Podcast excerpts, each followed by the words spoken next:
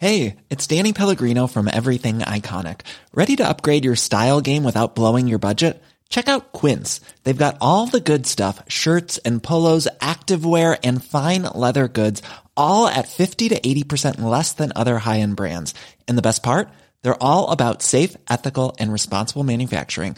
Get that luxury vibe without the luxury price tag. Hit up quince.com slash upgrade for free shipping and 365 day returns on your next order. That's quince.com slash upgrade.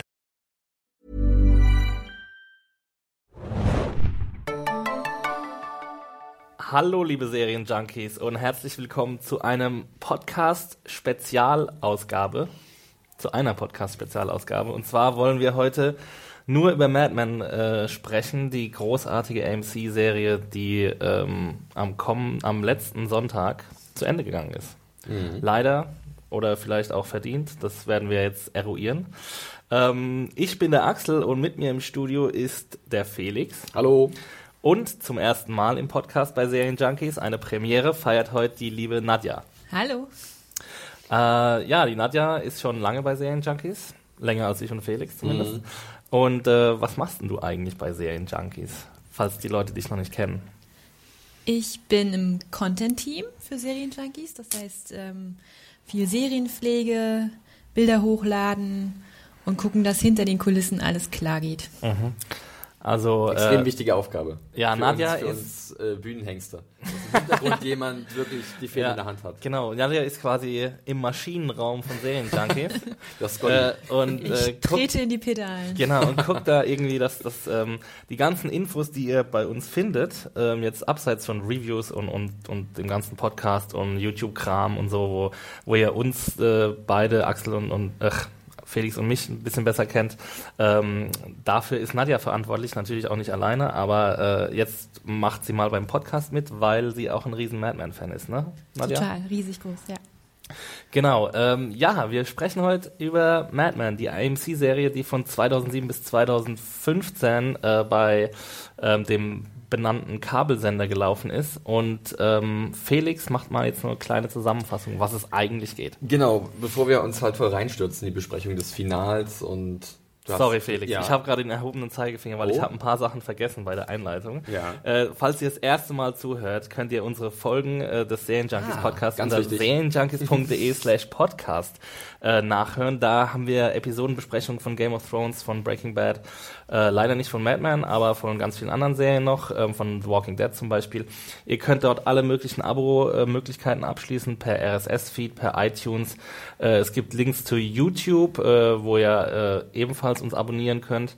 Und falls ihr Feedback an uns habt, also wenn ihr uns jetzt sagen wollt, wie toll oder scheiße oder wie auch immer dieser Podcast war oder andere Podcasts sind, dann könnt ihr das gerne machen an podcast.serienjunkies.de. Korrekt. Und jetzt entschuldige ich mich für die Unterbrechung. Du darfst weitermachen. Das ist nicht schlimm, Max. Ich habe noch nicht mal richtig angefangen. Äh, bevor wir, bevor wir ähm, uns halt in die Episode reinstürzen, beziehungsweise in die Finalepisode und generell Besprechung von Madman, erst ein paar allgemeine Informationen von mir. Zu der Serie, äh, ja, Madman, äh, bekanntes Period-Piece-Drama, da schlägt ja mein Herz automatisch mal ein bisschen höher, mhm. äh, von Matthew Weiner. Den kennen vielleicht einige von seiner Arbeit an äh, The Sopranos. Da hat er einige Episoden als Autor zu verantworten gehabt. Äh, ansonsten waren seine Verdienste als Drehbuchautor gar nicht so umfangreich. Wirklich, Mad Men ist ein großes, kleines Baby gewesen von Anfang an. Ähm, dass er auch immer wieder kämpfen musste, denn im Zuge der Produktionsgeschichte von Mad Men gab es auch Phasen, wo es halt nicht so gut aussah, wo halt viel gekämpft werden musste. Äh, dass es dann weitergeht mit weiteren Staffeln. Das können wir ja nachher vielleicht noch mal kurz anschneiden. Ich, ähm, ich glaube, er hat sieben Jahre gebraucht, bis das Drehbuch ja. ähm, dann endlich auch verfilmt wurde. Was vielleicht nicht unbedingt super viel ist, aber ich glaube, mit, dem, mit, dem, mit der Idee hat er auch schon länger herumgespielt. Genau. Ich glaube, so 15 Jahre waren das, wo er Er ist auf jeden Fall eine Herzensangelegenheit für ihn gewesen und die halt wie eine Löwenmutter auch gekämpft hat, wenn es dann mal darum ging, dass vielleicht abgesetzt werden sollte. Ähm, es ist auch in Augen vieler Leute so mit einer der letzten Vertreter des Golden Age of äh, Television, da kann man ja auch nochmal drüber diskutieren. Mhm. Äh, hatte aber auch nicht immer die besten Quoten. Das ist auch so, äh, aber eine sehr treue Fangemeinde, zu dem, drei, zu dem wir uns drei ja auch zählen. Auf jeden Fall. Auf jeden Fall. Äh, um was geht's bei Mad Men? Äh, wir befinden uns am Anfang der Serie in den, äh, in 1900, im Jahr 1960 in New York City und wir steigen ein in das glamouröse Leben der Werber in der Madison Avenue. Die dann auch die Madmen genannt werden, weil sie halt äh, in der Madison Avenue ansässig sind und sich im Bereich der Werbung äh, ihre Brötchen verdienen. Äh, Im Zentrum steht äh, die Werbeagentur Sterling Cooper, die ihren Namen im Laufe der Serie öfters äh, ändern muss. Nicht nur einmal, ja. Nicht nur einmal. Äh, und auch ihr bestes Pferd im Stall, Don Draper, ja, der Beste seiner Zunft unter den Werbern, der immer wieder äh, gekonnt Pitches um sich wirft und äh, Aufträge an Land zieht für seine Firma. Äh, oft kommt die Frage auf, was ist eigentlich der Plot von Mad Men? Und man muss sagen, es gibt eigentlich gar keinen richtigen. Wir folgen eigentlich den Figuren auf ihrer Reise, ob es jetzt Don Draper ist, der von John Hamm gespielt wird, oder anderen Charakteren wie Peggy Olsen, die von Elizabeth Moss gespielt wird. Äh, Christina Hendricks spielt eine äh, große Rolle, January Jones, Vincent Kartheiser, ganz viele bekannte Namen, die halt mit der Serie gewachsen sind. Jetzt bekannte Namen. Jetzt bekannte Namen, genau, die anfangs gar nicht so bekannt waren und der Serie halt auch gewachsen sind und die ihren Figuren Leben eingehaucht haben und das auf eine sehr wunderbare Art und Weise. Ähm, insgesamt erstreckt sich die Serie äh, in der Serienzeit über zehn Jahre, eine Dekade von 1960 bis 1970. Äh, ja, die von 2007 bis 2015 jetzt. Und ähm, wir wir können es nicht oft genug sagen, sind große Fans und können uns jetzt eigentlich gleich in die allgemeine Besprechung der Serie stürzen. Und wenn man ähm, das jetzt so hört, also es, es gibt eigentlich keinen Plot, es geht um eine Werbeagentur in den 60er Jahren, ja. dann äh, kommt ja ganz schnell auf so, dass, dass sowas wie ein Hook fehlt. Also wie konnte diese Serie so unendlich faszinieren, weil sie ja diesen angesprochenen Hook, wie zum Beispiel bei The, The Sopranos, war es, ähm, okay, es ist eine einfache Familiengeschichte, aber die Familie ist eben in der Mafia oder ähm, der, das Familienoberhaupt ist, ist ähm, der Mafia-Boss. Und das gibt es eben in Mad Men nicht. Und ähm, dann wäre jetzt meine Frage für euch so, was macht denn die Serie eigentlich so einzigartig? Also warum ist sie trotzdem interessant, obwohl diese, diese Formel, die es bei so vielen anderen oder bei den meisten anderen Serien ähm, gibt, ähm, hier nicht gibt? Ja, ich würde sagen, die funktioniert einfach auf so vielen Ebenen. Also es gibt nicht nur diese eine Familie, sondern mehrere Familien, die sich sozusagen alle treffen in dieser Agentur, die führt sie zusammen, ähm, die wiederum auch eine kleine Familie in sich ist. Das ist ja auch immer wieder Thema, was mhm. sich durchzieht. Und ähm, ja, was mich auch fasziniert, sind einfach diese diese ganzen Zeitereignisse, die umgesetzt werden, die immer wieder mit einfließen, aktuelle Geschehnisse werden umgesetzt und ähm, die Kostüme, die Ausstattung ist einfach so auf den Punkt gebracht.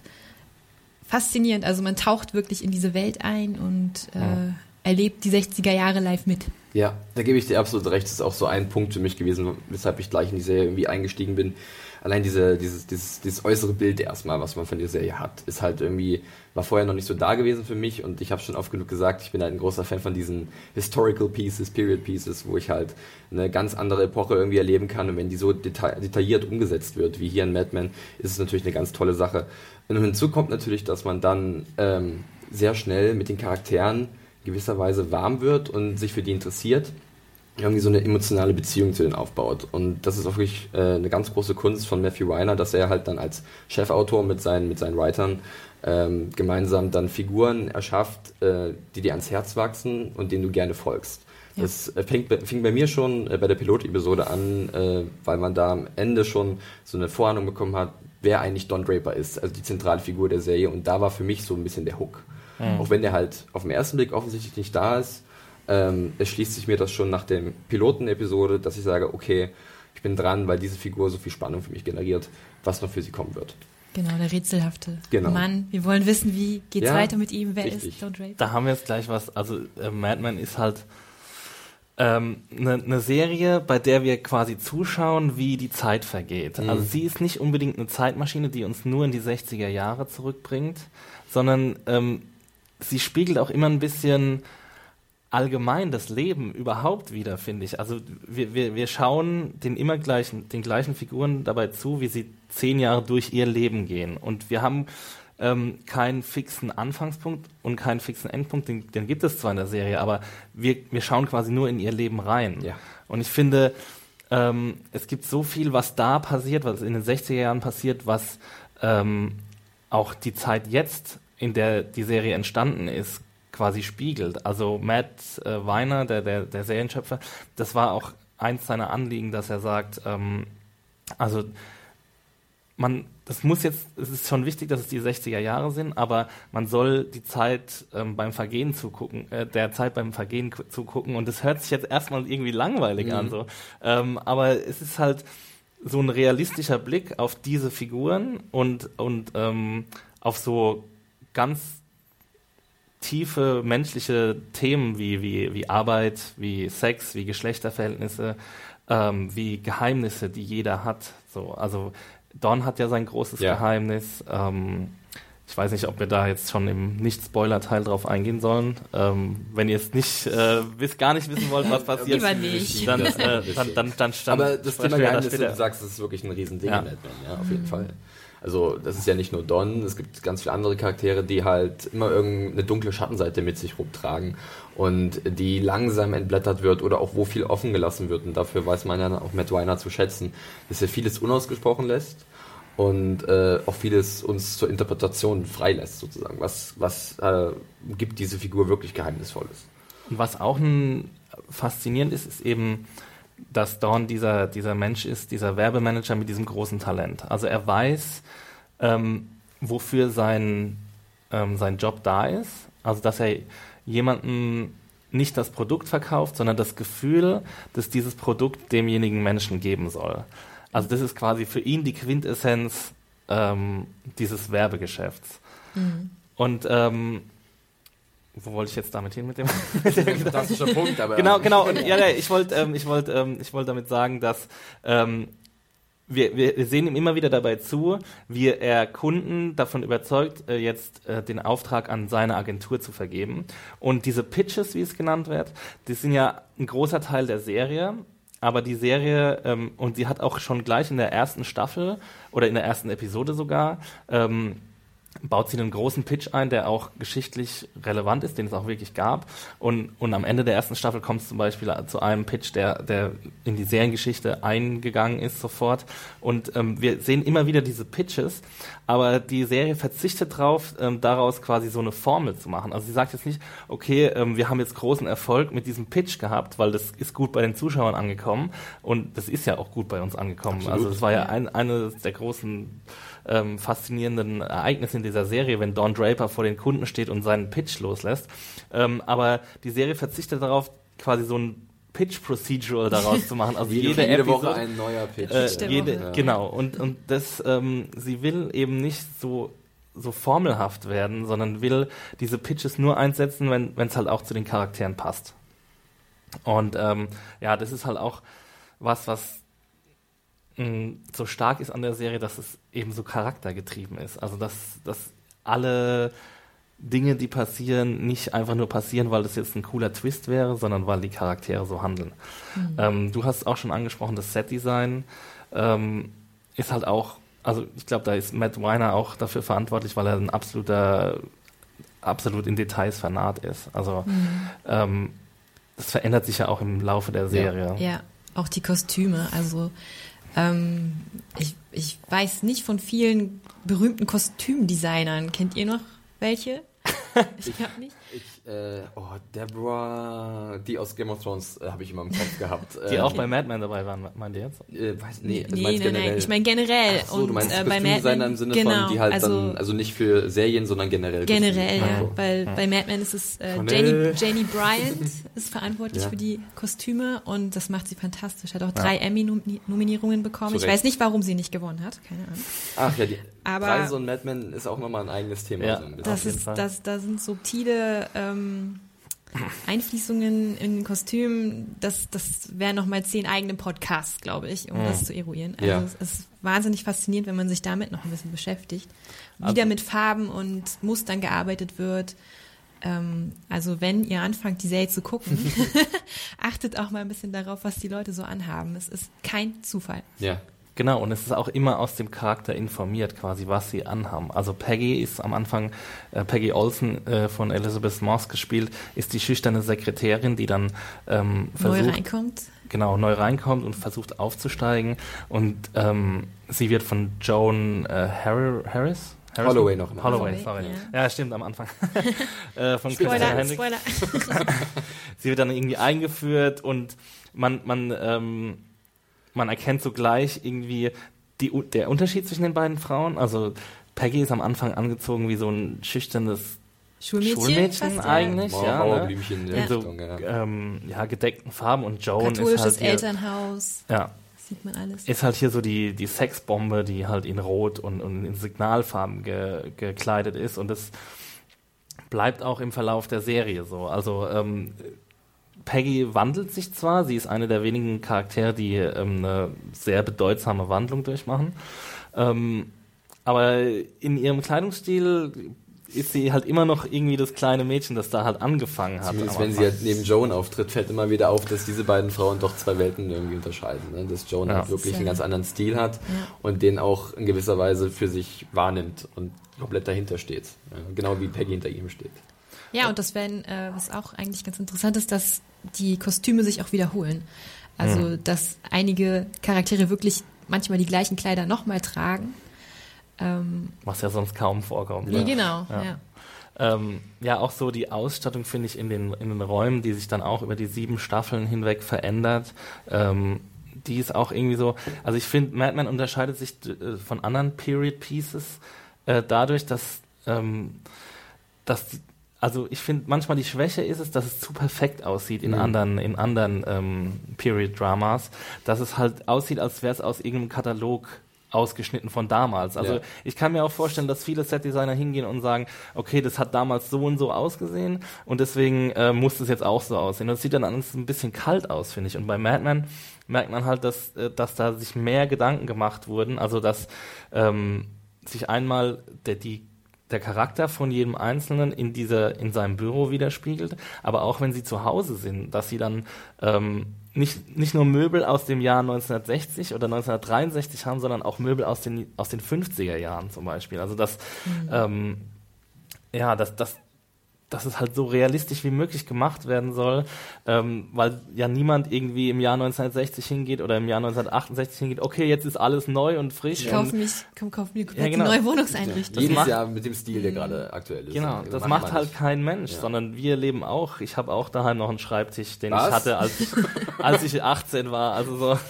ich, ja, genau. Also äh, und das finde ich halt ähm, auch das Faszinierende und auch, dass sich halt auch lange gar nichts verändert im Haus von, von Don von Draper Jones zum Beispiel. zum Beispiel, auch. Ja, ja. stimmt.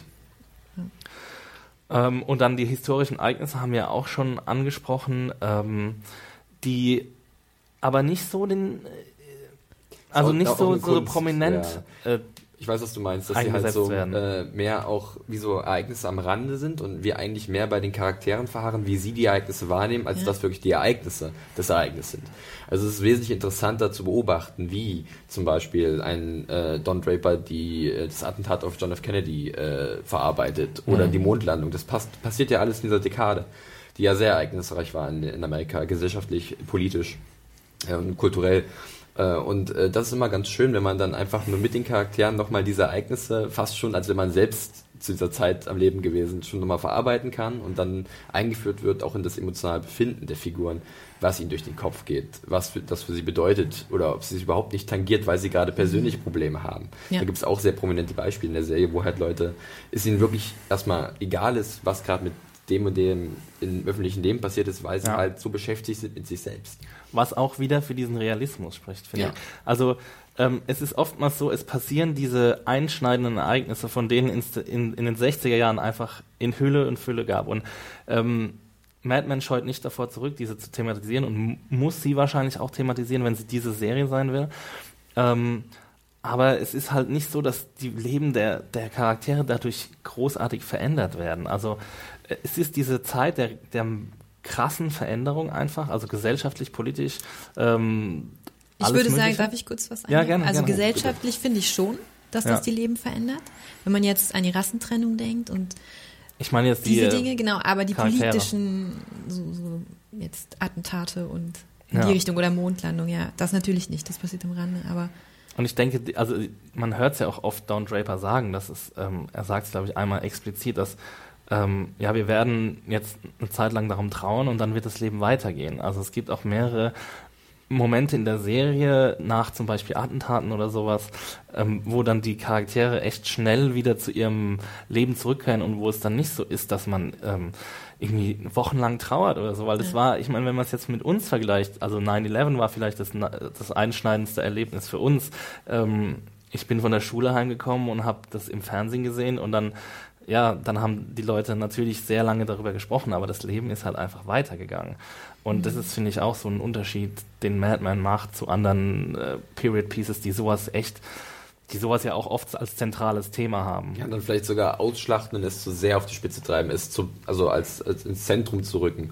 Und das passiert halt im Madman eigentlich nicht. Äh, vielleicht das Größte, wo es am, wo es am ehesten in die Richtung geht, ist vielleicht die Mondlandung, weil es ja wirklich vielleicht eines der bedeutendsten Ereignisse in der Geschichte der Menschheit ist, dass der Mensch ja. in, in den Weltall ja. reist und auf dem Mond landet. Und weil und, alle dabei sein konnten. Und da konnten alle, genau richtig, ja. Mhm. Ähm. Und was auch so ein bisschen dafür verspricht, äh, spricht, dass dass sich viele Charaktere in Mad Men gar nicht so groß verändern. Also wir haben vorhin von Peggy Olsen gesprochen, die sich verändert. Mhm. Ähm, und wir werden dann später im Spoiler-Teil nochmal noch mal näher drauf eingehen. Aber das ist auch sowas, was dieses Golden Age ausmacht, was zum Beispiel auch bei den Sopranos so war, dass du, oder bei The Wire so war, dass eben nicht dieses, ja, Charaktere müssen sich irgendwie großartig verändern, sondern man hat diesen Blick auf das Leben ähm, und dann verabschiedet man sich wieder daraus. Also es ist gar nicht so sehr plotgetrieben, sondern einfach nur einen kleinen Einblick in, in Amerika, einfach, wenn man es so ganz groß formulieren will.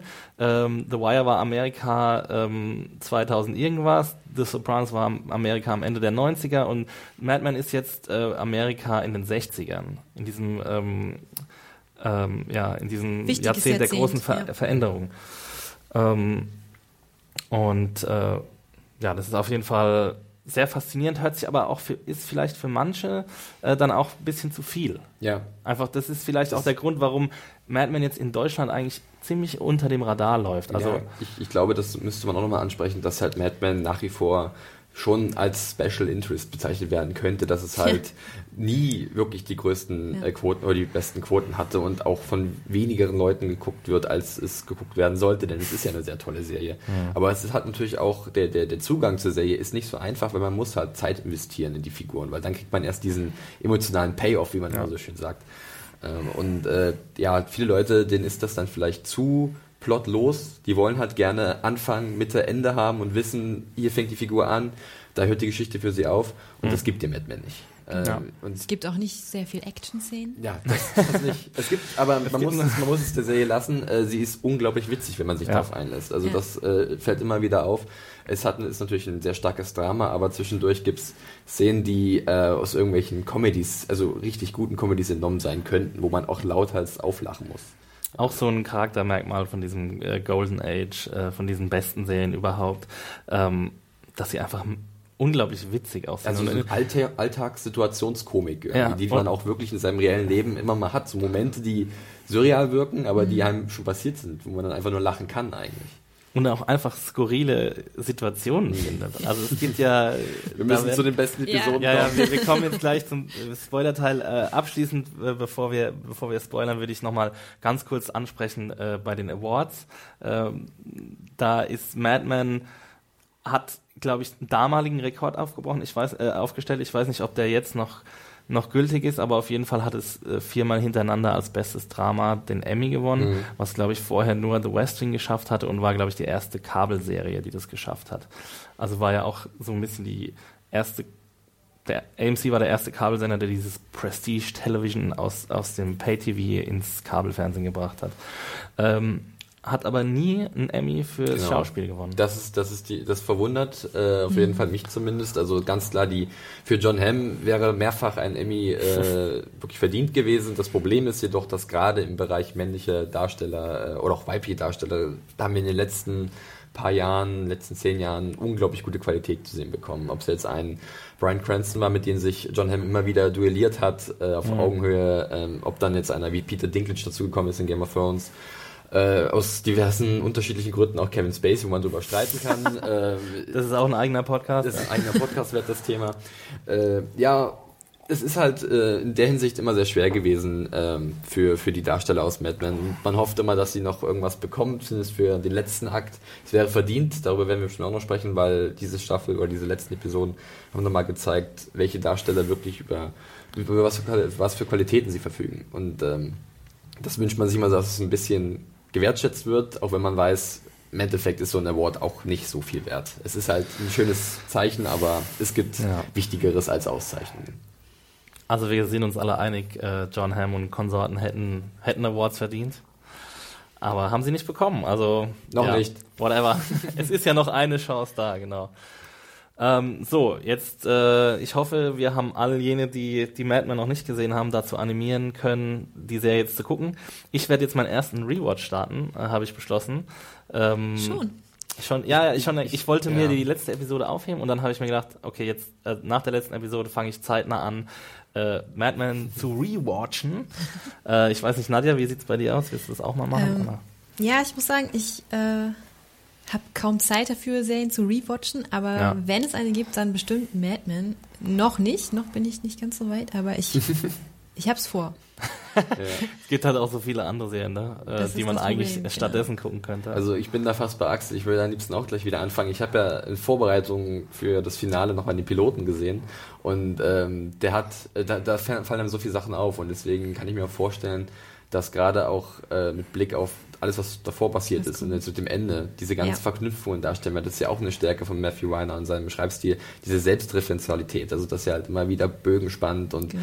so viele Sachen sind mir aufgefallen in der ersten Episode von Madden, wo ich gedacht habe, eigentlich musst du jetzt sofort ja. weiterschauen. Und ich bin mal, also ich bin auch noch so wie Nadja noch nicht wirklich so weit. Mhm. Ich möchte am liebsten noch so ein bisschen das sacken lassen.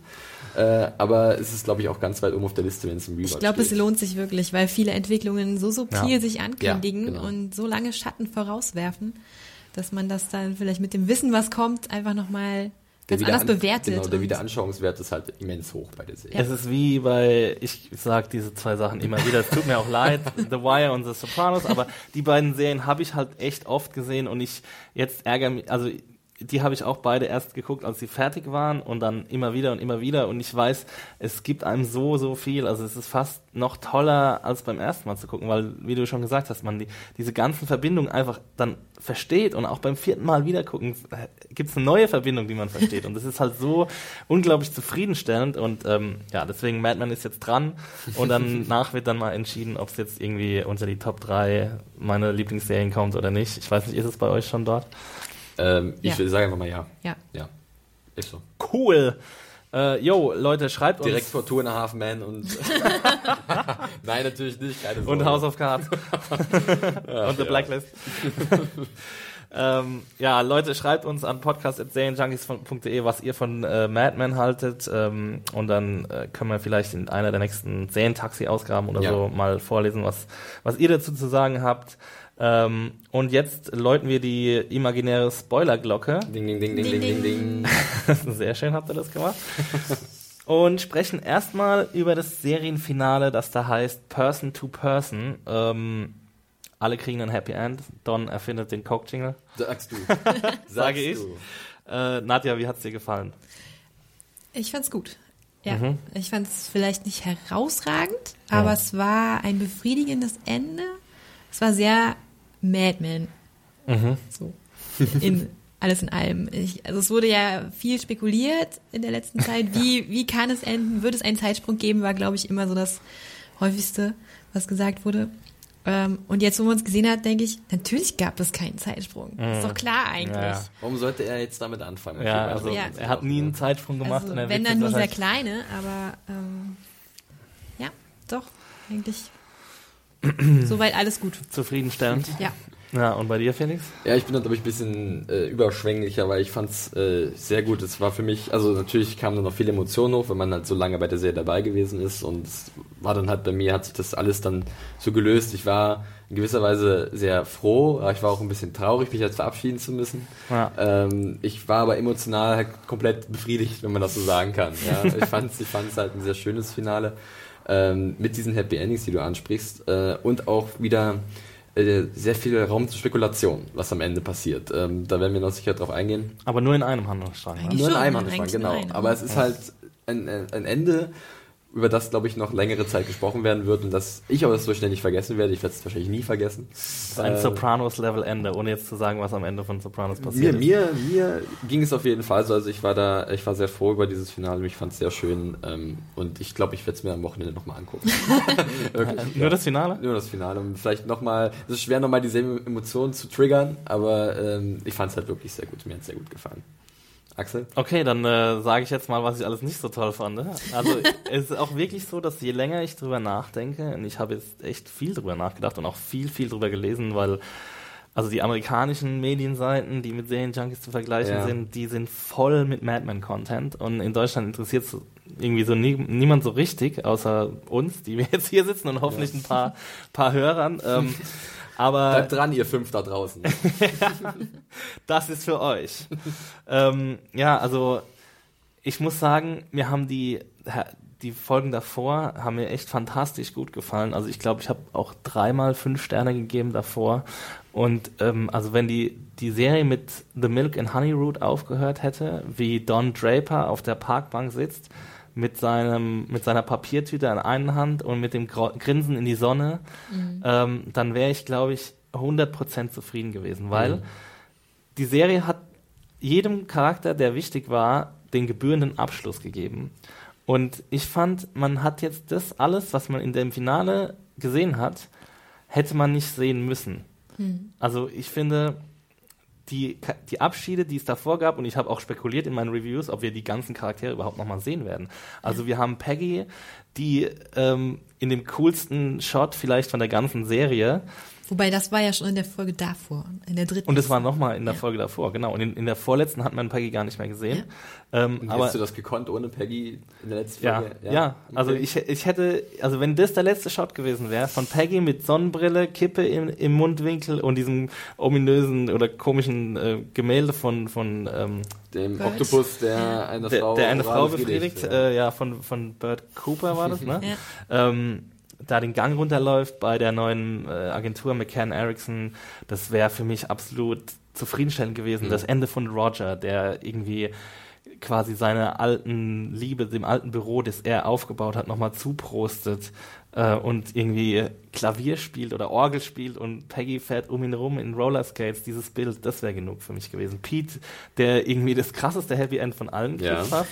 äh, ähm, kommt wieder mit Jude, Trudy zusammen. Das wäre, also es war quasi alles perfekt abgeschlossen und Dawn, der Mann, der irgendwie immer um seine echte Identität äh, gerungen hat, sitzt halt irgendwo im Nirgendwo und grinst in die Sonne. Und alles ist offen für ihn.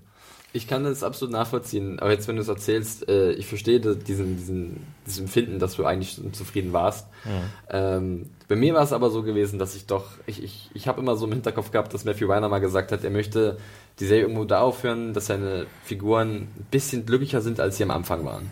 Und das hat mir an manchen Stellen noch so also gefehlt. Klar, es war so eine Art Fanservice jetzt am Ende, dass wir halt jede Figur, mit der wir halt uns bewegt haben über diese sieben Jahre oder acht Jahre der Serie, dass sie halt jetzt äh, ihren würdigen Abschluss bekommen hat, äh, der sehr deutlich und wenig subtil war. Äh, alles ja. ist schön, alles ist gut. Aber das hat halt bei mir emotional perfekt funktioniert. Aber ich sehe auf jeden Fall diesen Kritikpunkt, dass du dieses eher subtilere Ende, das mehr offen lässt, äh, mehr wertschätzen könntest, als oder kannst, als äh, das, was jetzt passiert ist. Und Don grinst ja auch in der vorletzten Episode schon in die Sonne. Und jetzt grinst er nochmal in die Sonne. So. Also, also diesen ganzen Prozess, wo er dann hingekommen ist. Und ich meine, ähm, also ich bin halt wirklich ein Freund von von offenen, gelassenen mhm. Enden. Und das ist, glaube ich, so eine Glaubensfrage einfach. Ja, also ich weiß nicht. Auch. Was mir ganz stark aufgefallen ist jetzt während der Upfronts, ähm, wir haben ganz viele ähm, Artikel über Absetzungen oder Verlängerungen oder was auch immer geschrieben, dass Leute wirklich, also unsere Leser teilweise sich die Serie komplett aufheben, bis sie fertig gelaufen ist, bevor sie sie gucken, weil sie Angst vor Absetzungen haben. Und ich weiß nicht, Nadja, ist es bei dir auch so, dass du total Angst davor hast, dass eine Geschichte kein, kein Schleifchen kriegt zum Beispiel am Ende? Oder, oder ist es dir dann... Schleifchenbewegung von Axel, ja, ihr müsst sie sehen. Wir machen hier Radio, Leute. Hm, eigentlich hm, kann, ich kann es verstehen, aber also vor allem, wenn die Serie jetzt schon zwei Staffeln oder was läuft, ähm, dass man dann ja doch eine Weile investiert, bis man zu dem Punkt kommt und dann zack, abgesetzt. Aber wenn ich bei einer Serie ganz neu anfange, lasse ich mich drauf ein. Und dann ja. muss man eben damit leben. Mit dem Risiko, dass es eventuell ja, nicht weitergeht. Ich glaube schon. Also man hat ja doch vielleicht jetzt schon, also wir zumindest so als und auch die Hörer bestimmt als affine Serienschauer, ja, manchmal auch so ein bisschen kleine Vorahnung oder ein Gefühl, das wird was, das wird nichts. Mhm. Und ähm, ja.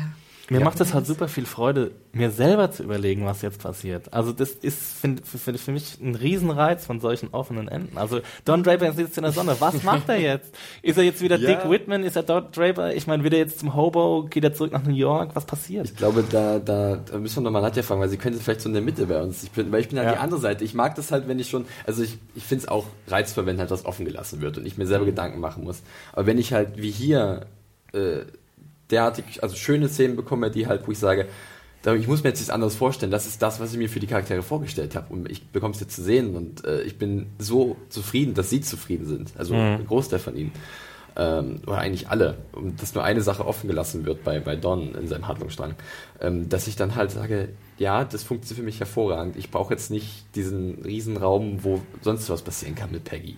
Mhm. Ähm, und deswegen hat es für mich halt sehr gut funktioniert. Ich weiß nicht, Nadja, wie du das dann siehst. Ich also finde, das kommt auch sehr auf den Ton der Serie an. Ja. Also, äh, ja, ich, da gibt es keine Formel, oder? das ist schwierig. Nee, es gibt keine Formel. Ähm, aber, aber, grundsätzlich ja. kann man solche komplexen Geschichten ja nie ganz zu Ende mhm. erzählen, außer jetzt wie im Fall von Betty vielleicht, eben mit dem Tod. Das ist das einzige logische ja. Ende. Ja. Und ähm, aber wer sagt denn das Man klappt nicht das Buch zu ja. und es ist jetzt alles vorbei, sondern man weiß ja irgendwo in einem anderen Serienuniversum lebt Peggy weiter ja. und insofern ist es eigentlich klar, wenn es so ein bisschen offen bleibt. Also wir ja, wissen jetzt, sie, genau. sie ist nicht mehr alleine in ihrem in ihrer Wohnung und so. Aber wer das sagt denn auch, dass die beiden genug. dann glücklich werden am Ende oder Aha. dass ja. ein Roger glücklich wird aber es mit, ist halt mit, mit Marie Cavell. Es wird impliziert. Es wird impliziert ja. und das und ist für mich ein schöner Abschluss. Aber ich weiß ich ganz gleichzeitig weiß ich, ich kenne die Charaktere jetzt seit so langer Zeit. Und äh, sie haben es immer wieder fertiggebracht, äh, ihr perfektes Glück sich zu zerstören ähm, weil sie halt so sind, wie sie sind. und, und da habe ich halt, das ist so meine, das, ich habe halt den befriedigenden Abschluss in dem Moment, aber weiß im Hinterkopf, wer weiß, was jetzt passiert. Das oh ist halt für mich Roger. nicht der Ende. Der Ende. Also, ja, Roger. Wirklich, ja. Also das, das, da hole ich mir halt dann meine Spekulationen her, die ich halt ja. halt ein bisschen brauche. Mhm. okay, also wir haben hier äh, unterschiedliche Ansätze und ähm, ich finde es aber schön, weil dann sieht man ja, wie man Mad Men auch lesen und genießen kann. Also äh, generell auch Serien. Und es spricht auch für diesen spirituellen Ansatz, der jetzt am Ende nochmal rausgekehrt wird und den du auch schon angesprochen hast, dass es noch ein Paralleluniversum gibt, in dem diese Charaktere weiterleben und das ist eine super schöne Man Vorstellung.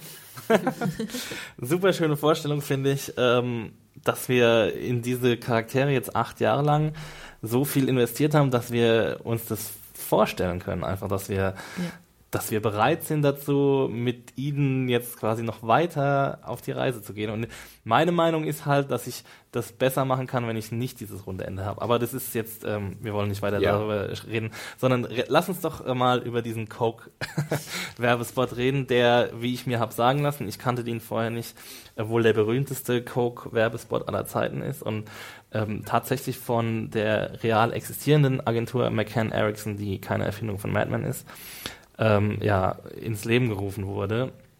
Und äh, ich glaube so, es gibt so eine Art Konsensus online, ähm, dass Don Draper äh, diesen Spot jetzt erfunden haben soll. Nadja, wie war es bei dir? Hast du, hast du das, war das sofort deine Assoziation? Ähm, nach fünf Minuten, glaube ich. ich habe es erst mal sacken lassen und ja. dann, ja, dann konnte es eigentlich auch für mich nur so sein.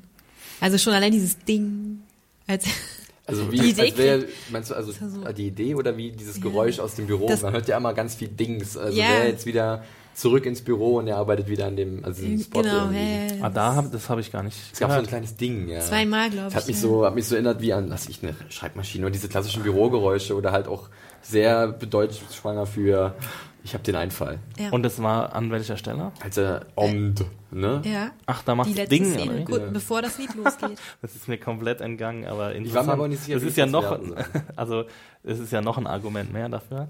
Aber jetzt kommt Felix. Ja, bei mir war es nämlich so, ich habe ganz lange gar nicht daran gedacht, weil ich war einfach von dieser, ich, ich in dem Moment war ich nämlich davon gepackt oder so so zufrieden, zufrieden ist auch vielleicht das falsche Wort, aber ich war halt mitgenommen von dem Moment. Ich sehe halt Don Draper da sitzen, der sein Leben lang äh, nach, nach irgendetwas gesucht hat, nach, nach Liebe, nach, nach jemand, der ihn in den Arm nimmt. Also es gibt ja dann diese wunderbare Szene zuvor mit dem Lennart ist, glaube ich, die, die, der Name mhm. der Figur, der halt zusammenbricht und ja. genau das formuliert, was halt Dons großes Problem ist. Also niemand ihn wirklich sieht für das, was er ist und dass er halt ständig auf der Suche nach jemand war, äh, der ihn halt das sieht, was er ist und ihn dafür auch liebt und wertschätzt. Und jetzt sitzt er da und für mich sagt aus, er hat innere Ruhe gefunden, er ist ins Reine mit sich gekommen und ähm, ich habe erst gar nicht dran gedacht. Ich dachte, jetzt hört's auf. Also er lebt jetzt vielleicht diese Kommune weiter und ist zufrieden mit dem, was er jetzt hat. Er hat sich mhm. verabschiedet von, von, von den Madmen, von diesem Werbejob. Äh, und dann erst später kam mir halt dann diese, diese Verbindung halt auch zu diesem Coke-Werbespot, was halt das Riesending ist. Mhm. Wirklich, also jetzt auch in, in, unserer echten Zeit. Also es war halt prägend äh, für, für die Werbeindustrie äh, und von Coca-Cola halt ein, ein wirklich ein, äh, ja, weltbewegende Kampagne. Und wer anderes als Don Draper kann seine Kampagne auf die Beine stellen, nach dem, was er jetzt am Ende erfahren hat. Diese, diese, diese, diese, Glücklichkeit und dieses Glücklichsein. Und es gibt und gleichzeitig diese, ähm, genau, sorry, aber ja. es gibt gleichzeitig diese, diese offensichtlichen Parallelen. Er sitzt auf einer Klippe und hat dieses wunderbare Panorama ja. und meditiert. Dieses, dieser Werbespot ist auf einer ähnlichen Klippe oder Grasfläche oder was auch immer. Wir haben dieses Mädchen mit den roten Zöpfen, das vorher ja, in der Episode schon vorkam. das war eigentlich das Mädchen, was bei mir ist auch irgendwie. Und ähm, aber du hast dann die, also. Achso, darf ich noch mal ganz kurz was ja, zu der gerne, Klippe sagen? Ich habe noch gelesen übrigens, dass der. Jetzt kommt hoffentlich das, was ich sagen wollte. ich, ich, ich will. Ja, bitte. bitte. äh, weißt du, wo der Werbespot gedreht wurde, Axel? In Italien. In Italien, genau. Ja. Und äh, das war ja Bettys Lieblingsland. Stimmt. Ah, ja, stimmt. Okay, das heißt also jetzt. vielleicht, dass ähm, ich stelle mir vor, dass Betty Don, aus dem Jenseits. Naja, dass er, dass er das nochmal so wie als kleine Ehrung hm gegenüber seiner Ex-Frau. Ach so, dann im Spot, wenn er den Spot genau, entworfen hat, dass er das halt das so bewusst in Italien. Ah, okay. Ja. Also ist es noch ein Grund, der dafür spricht, quasi. Das es spricht vieles dafür, aber das ist halt mein Punkt, wo ich gerne so ein bisschen auf mein offenes Ende habe, wo ich sage, ja, es ist definitiv möglich, dass er das, und es deutet vieles darauf hin, dass er halt äh, diesen, diesen Spot entworfen hat. Aber so ein kleines, kleine Stimme in meinem Kopf sagt, er ist einfach happy und jetzt hat es geschafft zu Felix, der alte Romantiker. Wirklich. Aber was ich noch zur Klippe, äh, Klippe sagen wollte. Ähm, die Klippe ist es, die Klippe, Leute. Meine erst, als ich ihn hab stehen sehen, vor der Klippe. Hast gedacht, er springt er runter. Ich habe gedacht, jetzt wird, jetzt das macht war ja Matthew auch die Spekulation. das macht Matthew Weiner, ja. Matthew Weiner, aber das macht er halt nicht. Er hat Nein. halt immer wieder mit gespielt, mit diesen ganzen äh, Theorien, DB Cooper, Charles Manson, hast du nicht gesehen. Und er hat das immer wieder. Er hat ja auch äh, getrollt, die Fans. Wirklich. Also. Und das wäre halt auch, in dem Moment war es halt auch so, für mich die Bildsprache, ähm, es ist halt nachher nicht die Häuserwand, wo die, wo die Figur runterfällt aus dem Intro, sondern es ist die Klippe und es ist wirklich Don. Aber halt ja. nicht in seiner bekannten Montur. Aber es war dann glücklicherweise nicht, denn das hätte ich dann doch ein bisschen. Also ich weiß nicht, wie ich es dann gefunden hätte, wenn es dann soweit gewesen wäre, weil erstmal wäre ich wahrscheinlich entsetzt gewesen, äh, mhm. obwohl es ja. Aber es war dann. Aber es hätte nicht gepasst zur Charakterzeichnung. Genau, genau, Don Draper ist kein Mensch, der Selbstmord begeht. Nein, und genau, Don Draper ist auch kein Mensch, der einen Mord begeht. Es gab, es gibt eine schöne Anekdote aus dem Writers Room. Und zwar in der ersten Staffel wird ja Dawn erkannt als Dick Whitman im Zug. Und dann haben die, äh, die Autoren quasi Matt Weiner gepitcht, dass er doch jetzt diesen, ähm, der ihn erkannt hat, jetzt doch umbringen sollte. Mhm. Und dann hat Matt Weiner gesagt, ja, dann würden die, ähm, dann würden die Zuschauer hundertprozentig wieder einschalten nächste Woche, weil sie unbedingt wissen wollen, wie es weitergeht. Mhm. Aber ähm, das ist nicht Don Draper. Don Draper bringt Leute nicht ja. um. Er ist kein Mörder. Er hat es nicht in sich. Ähm, jetzt im Vergleich zum Beispiel zu House of Cards, das so ein Stunt schon mehrfach gemacht mhm. hat und dadurch viel weniger erfolgreich ist. Aber jetzt, äh, das hat jetzt hier eigentlich nichts zu suchen. Ähm, wenn wir sagen, die, der Cola-Werbespot ist von Don Draper, was hatten das dann für, also was, was können wir daraus schließen? Ähm, was sagt es über Don Draper aus? dass er erstmal eine ganze Weile Urlaub gemacht hat. Wieso? Naja, er sitzt ja da auf der Klippe. Ja. ähm, in Jeans übrigens. Zum ersten Mal sehen wir Don Draper in Jeans, glaube ich. Echt, hat er da Jeans Er hat, ja, hat sogar eine Jeansjacke an. Ach ja, stimmt. Ja, ja da ähm, habe ich auch gedacht, ganz un ungewohnter absurd, Look. Ja, ja, Polohemd, okay, aber ja. Jeansjacke habe ich, glaube ich, noch nie gesehen. Ähm, egal, jedenfalls, äh, er macht Urlaub und kommt ja auch in gewissem Sinne sich selbst auf die Spur, ne, mit dem, was du schon gesagt hast. Ja, so eine Selbsterkennung, er, was er wirklich ist oder wer er wirklich ist. Ich stelle mir vor, er hat einiges mitgenommen, ähm, es hat ihn emotional gestärkt, ähm, aber die Rückkehr ist unausweichlich. Erstmal natürlich, weil seine Kinder dann jetzt demnächst halbweisen sind. Mhm. Und auch wenn sie nicht bei ihm wohnen werden, vielleicht hat er doch jetzt gemerkt, okay, ich sollte ja, ja. mich da ein bisschen mehr einbringen und äh, nicht ans andere Ende des Landes verschwinden Sonst und nur einmal die Woche Bobby noch mehr mit R-Gespräch. Ja. Aber dann fragen, wäre er, geht. vielleicht wäre er dann auch schon abgehauen längst, wenn er der Mann wäre, der nicht jetzt Henry Francis, ähm, also seinem Nachfolger quasi bei Betty. Ähm, also ich glaube schon, dass er das Sorgerecht abgeben wird. Ja, das hat ja auch Sally gesagt, ne? Ja. Dass, dass das besser wäre. Und ich glaube, er lässt sich auch darauf ein. Aber trotzdem will er sie ja sehen und, okay. und genau, das glaube ich auch, dass er halt sich und nicht dennoch noch die Verantwortung empfindet für ja. sie, auch wenn er halt sagt oder einsehen wird, dass Sorgerecht ist. Also die Kinder sind woanders besser aufgehoben, weil er halt selbst hat ja gesehen. Jetzt die letzten Episoden war ja er war halt für niemanden zu erreichen. Und äh, wenn es jetzt zu viel weitergeht, und das ist ja jetzt auch Spekulation, ähm, dann bleibt Don Draper nach wie vor, auch wenn er jetzt vielleicht zu sich gefunden hat, immer so ein bisschen so eine, so ein, also unberechenbar. Äh, vielleicht mhm. hat er wieder so einen Trip oder, oder mit wem lässt er sich ein und ähm, das, ich glaube, das würde sich bei ihm nicht ändern. Auch wenn wir jetzt gesehen haben, dass er halt vielleicht zu sich gefunden hat, es bleibt halt offen, äh, wie krass jetzt diese Erfahrung in diesem mhm. Camp äh, ihn beeinflusst hat. Ja, und wenn wir sagen, er hat aus diesem Camp quasi eine Idee für einen mhm. Werbespot, für so einen Werbespot. Also wir können ja auch sagen, der Werbespot ist ziemlicher Bullshit, würde ich jetzt mal sagen. Also Coke versucht dadurch irgendwie zu zeigen, ja, dass Coke Liebe transportiert oder wie interpretiert ihr diesen Werbespot? Ja. Also wenn ich so einen Werbespot heute sehen würde, dann das wäre halt wie wenn Benetton irgendwie versucht mit äh, ja Benetton Around the World und bla bla bla und dann aber in irgendwelchen Sweatshops seine Sachen das herstellen. Das ist grotesk einfach, mir das ist, vorstellen. Ich meine, ja. das hat vielleicht in den 70er Jahren äh, funktioniert. Ähm, wo noch niemand über die Prakt Praktiken von Coca-Cola und überhaupt noch nicht so zynisch gegenüber der Werbung eingestellt war. Aber heutzutage ist es ja wirklich so, okay, also man will, man merkt, man durchschaut diesen Werbespot ja nach drei Sekunden, was der, was der sagen will. Ja. Und, und, die Botschaft dieses Werbespots ist ja, ähm, wie ich schon gesagt habe, Bullshit. Und äh, also ich finde, es ist dann zu, zutiefst zynisch, wenn man sagt, okay, alles, was Don aus dieser Selbsterkennung mitnimmt, ist eine Idee für einen Werbespot für den größten mhm. Kunden, den er immer schon haben wollte. Also er ist, das ist quasi sein weißer Wahl, ist Coca-Cola. Ja. Und er hat ihn ja im übertragenen Sinne schon bekommen in der letzten Episode, in diesem, in diesem kurzen, wo er diese Coca-Cola-Maschine repariert. Ja. So, ja. Ähm, also, also quasi als übertragenes Ding. Ähm, und, aber in diesem Moment, in dem er meditiert und in die Sonne grinst und irgendwie hört, dass er sich neu erfinden kann, dass es immer neue Möglichkeiten gibt, denkt er quasi an Du meinst, sowas. Du meinst, an die Arbeit. Er, er nutzt halt ja. diese, ja. das so ein bisschen aus, diese spirituelle Erfahrung. Einfach, also er, er weiß das im Endeffekt, klar, er, man sieht. Millions of people have lost weight with personalized plans from Noom. Like Evan, who can't stand salads and still lost 50 pounds. Salads generally for most people are the easy button, right? For me, that wasn't an option. I never really was a salad guy. That's just not who I am. But Noom worked for me. Get your personalized plan today at Noom.com. Real Noom user compensated to provide their story. In four weeks, the typical Noom user can expect to lose one to two pounds per week. Individual results may vary. Ich weiß nicht mal, ob, er es aktiv ausnutzt, ja, ja. aber er, er ist halt einfach dieser Mensch, der sich auch nicht verändert. Wir haben es ja vorhin schon gehabt mit Veränderung, dass, dass sich viele ähm, Charaktere hier der Veränderung verweigern. Wir, wir sehen ja auch nicht irgendwie Studenten zu in dieser Serie, sondern wir sehen so White-Collar-Business-Typen zu, die konservativ wahrscheinlich eingestellt sind. Ja, die, über 40 schon. Äh, über 40 stehen mitten im Leben so, äh, wählen wahrscheinlich die Republikaner, auch wenn ich das jetzt nicht für alle irgendwie ähm, über einen Kamm scheren will, aber äh, ja, dass, dass ähm, Dawn halt einfach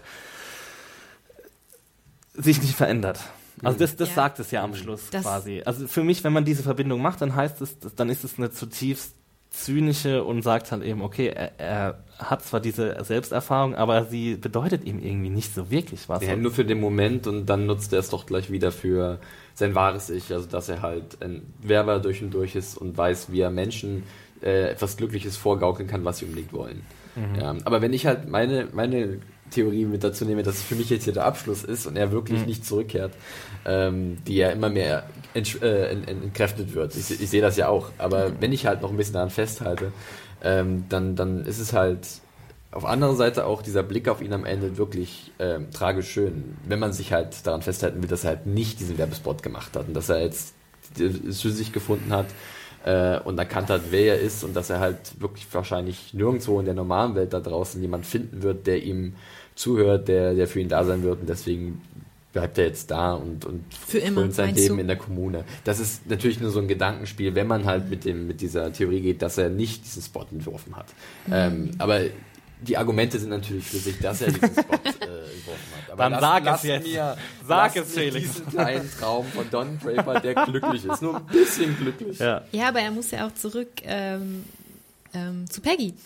Ja, sie sagt ihm ja, you can come home. Und ja. sie meint damit wahrscheinlich auch die Arbeit. Also das wird dann ja. auch wieder dazu da reinsprechen, so dass, dass er quasi zurückgekehrt ist. Und er ist ja auch irgendwie so fast der einzige Grund, warum überhaupt ähm, ach, wie heißt die Agentur? Ähm, McCann, McCann Erickson. Ja. McCann Erickson, er ist ja quasi so die Trophäe, die äh, McCann. Erickson, äh, ich glaube, der Haben Chef Hobart genau. sagt mhm. irgendwie auch so, ja, ich wollte immer nur dich haben. Mhm. Sein White Whale. Also gibt's halt genau. Also, Coca-Cola ist der von, von Don, aber ja. sein Chef ist halt Don.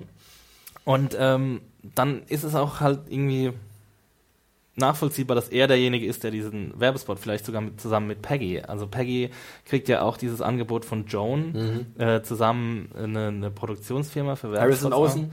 Harrison, Harrison Außen.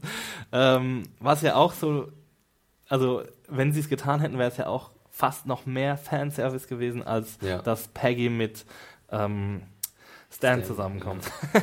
Ja. ähm, wie, wie fandet ihr das, äh, dass das eine nicht zustande gekommen ist und das andere zustande gekommen ist? Ähm, also, dass Peggy und Stan ein Paar wurden, fand ich nachvollziehbar und hat sich ja auch schon ein bisschen angekündigt.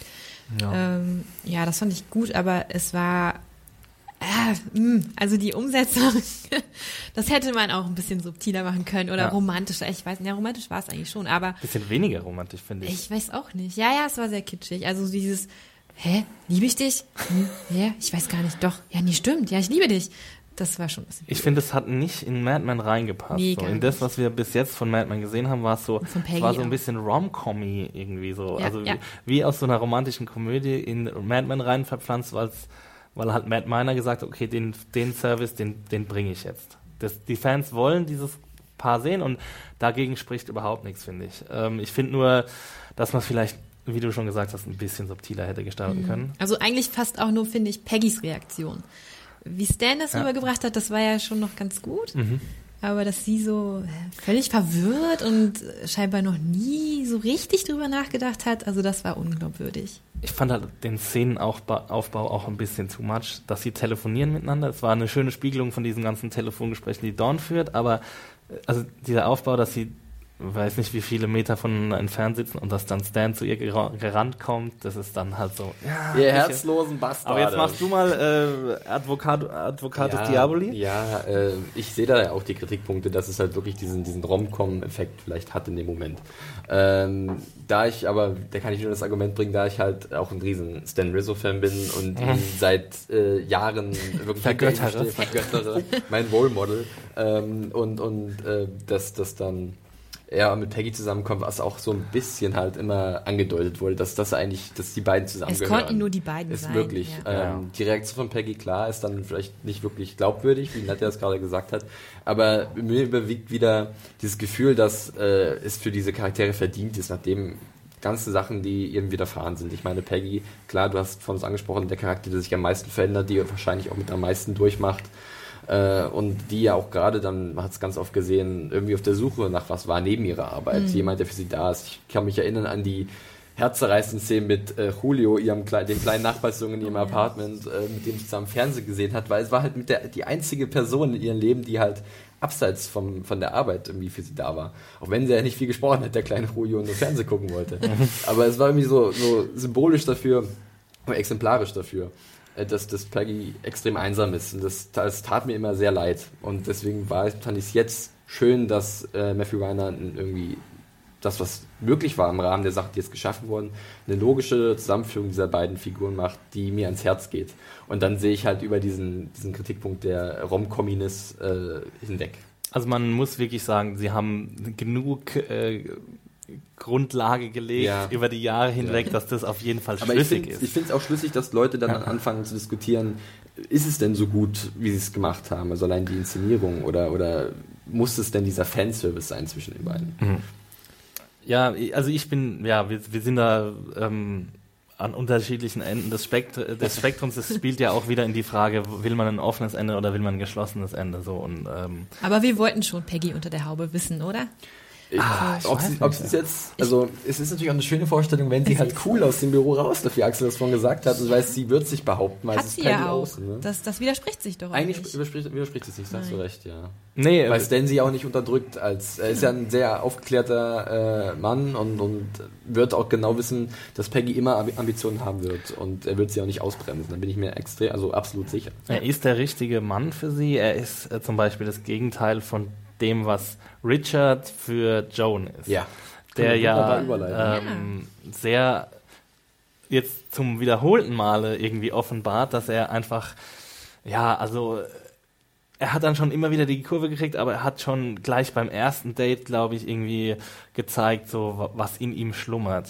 Mhm. Ähm, also vor ein paar Episoden, als er irgendwie so sehr schnell ausgerastet ist, als Joan von ihrem Kind gesprochen ja. hat und gesagt hat, dass sie ähm, auf, kein, auf, auf jeden Fall das Kind vorziehen ja. wird, ihr vor jedem Mann, der in, ihrem, in ihr Leben tritt. Und jetzt wiederholt sich das Gleiche nur mit einem anderen Kind, sagen wir jetzt mal in Anführungszeichen. Mhm. Also ihrem neuen Kind, dem, dem Business, das sie haben wird. Genau. Ähm, ja, also ich, wie fandet ihr ihren Abschluss? Ich meine, sie war vielleicht neben Don diejenige, die noch mal ein bisschen ein paar Minuten ähm, wirklich verdient hatte, ja. weil sie noch nicht so den ganz ähm, befriedigenden Abschluss hatte. Also sie ist rausgekommen bei McCann Erickson, weil sie ähm, gemerkt hat, okay, sie stößt, also das ist, erstens mal ist es ein misogyner Saftladen, das ganze Ding. Also ähm, sehr frauenfeindlich alles. Ähm, und Das fand ich übrigens ganz kurz noch so eine schöne Spiegelung zur weil ich ja letztens erst den Piloten nochmal gesehen habe, ja. ähm, ist mir aufgefallen, extrem sexistisches äh, Umfeld ja. äh, Sterling Cooper zu Beginn der, der Serie. Mhm. das hat sich auch extrem gewandelt, weil die Frauen ja in der äh, in dieser Werbeagentur extrem Wert bekommen haben. Sie wurden immer, äh, haben größere Positionen eingenommen und das mhm. war eigentlich eine schöne Entwicklung, die man dann gesehen hat. Und so wurde das alles so rausgetrieben. Aber immer von außen, andere Parteien mhm. waren halt nach wie vor in diesem Mindset der Misogynie und des Sexismus.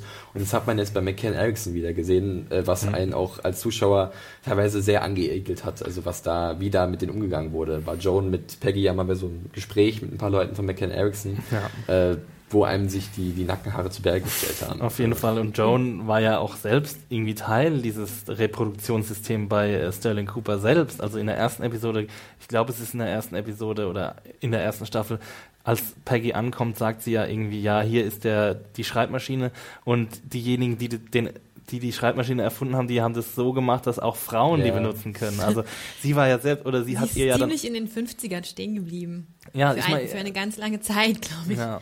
Ich glaube, das ist auch so ein bisschen das Thema von den ersten Staffeln von Mad Men, dass, dass eben noch die 50er eine größere Rolle spielen als die mhm. 60er. Die 60er fangen erst so Mitte bis Ende der 60er an, bis dann zu ja. 67, 68 zu den ähm, ganzen Unruhen kommt und, und überhaupt die, der Protest gegen den Vietnamkrieg irgendwie aufflammt und so. Und äh, ja, genau. Also, und sie sagt ja dann auch irgendwie, glaube ich, in den ersten Episoden zu, zu Peggy, dass sie sich mal eine Papiertüte auf den Kopf stülpen soll, sich nackt ausziehen soll und dann im Spiegel gucken soll, wo ihre Stärken ja. liegen. Also, sie ist quasi Teil von diesem sexistischen System. Aber schön und sie ist, ist damit sie, für sich selbst ja. jetzt auch ja eine Weile gut gefahren. Also ähm, sie wusste das einzusetzen, diese diese, genau, diese Vorteile ja. und diese Stärken. Und erst als sie dann Frau. doch irgendwie Ambitionen bekommen hat, hat sie gemerkt, dass das hinderlich ist. Ja ihr bisheriges äh, Herangehen an genau. Karriere. Genau. Das fand machen. ich halt eine ne, ne schöne Entwicklung bei ihr, dass sie halt darüber hinausgewachsen ist. Klar, sie war immer mit ihren Looks halt, hat sie Vorteile genossen und sie wusste das einzusetzen. Aber jetzt merkt man auch am Ende, dass sie halt ähm, ganz andere Ambitionen auch entwickelt hat und die nicht aufgeben möchte mhm. äh, für ein leichtes Leben am Strand irgendwo. Also das sagt sie ja wirklich so, sie äh, hat Lust an dieser Arbeit und will sich weiterhin behaupten. Das finde ich einfach ein starkes Ende für sie. Mhm. Vielleicht auch mit das stärkste Ende, ich denke mal auch für euch, beziehungsweise für Axel, ähm, von den Charakteren, die wir jetzt am Ende nochmal sehen. Ja, auf jeden Fall. Ähm, dieses diese ganze, also man muss ja auch sagen, die Serie heißt Mad Men, aber es geht auch zu einem Großteil um Frauen, um weibliche Charaktere, die stehen im Vordergrund. Peggy Olsen, würde ich sagen, ist die zweite, die zweite Hauptfigur neben mhm. Don Draper. Und wer ist im Leben von Don Draper wichtig? Es sind drei Frauen. Es ist äh, seine Ex-Frau Betty, es ist seine Tochter Sally und es ist Peggy. Und es sind ja auch die drei Frauen, mit denen er am Ende irgendwie Telefongespräche führt.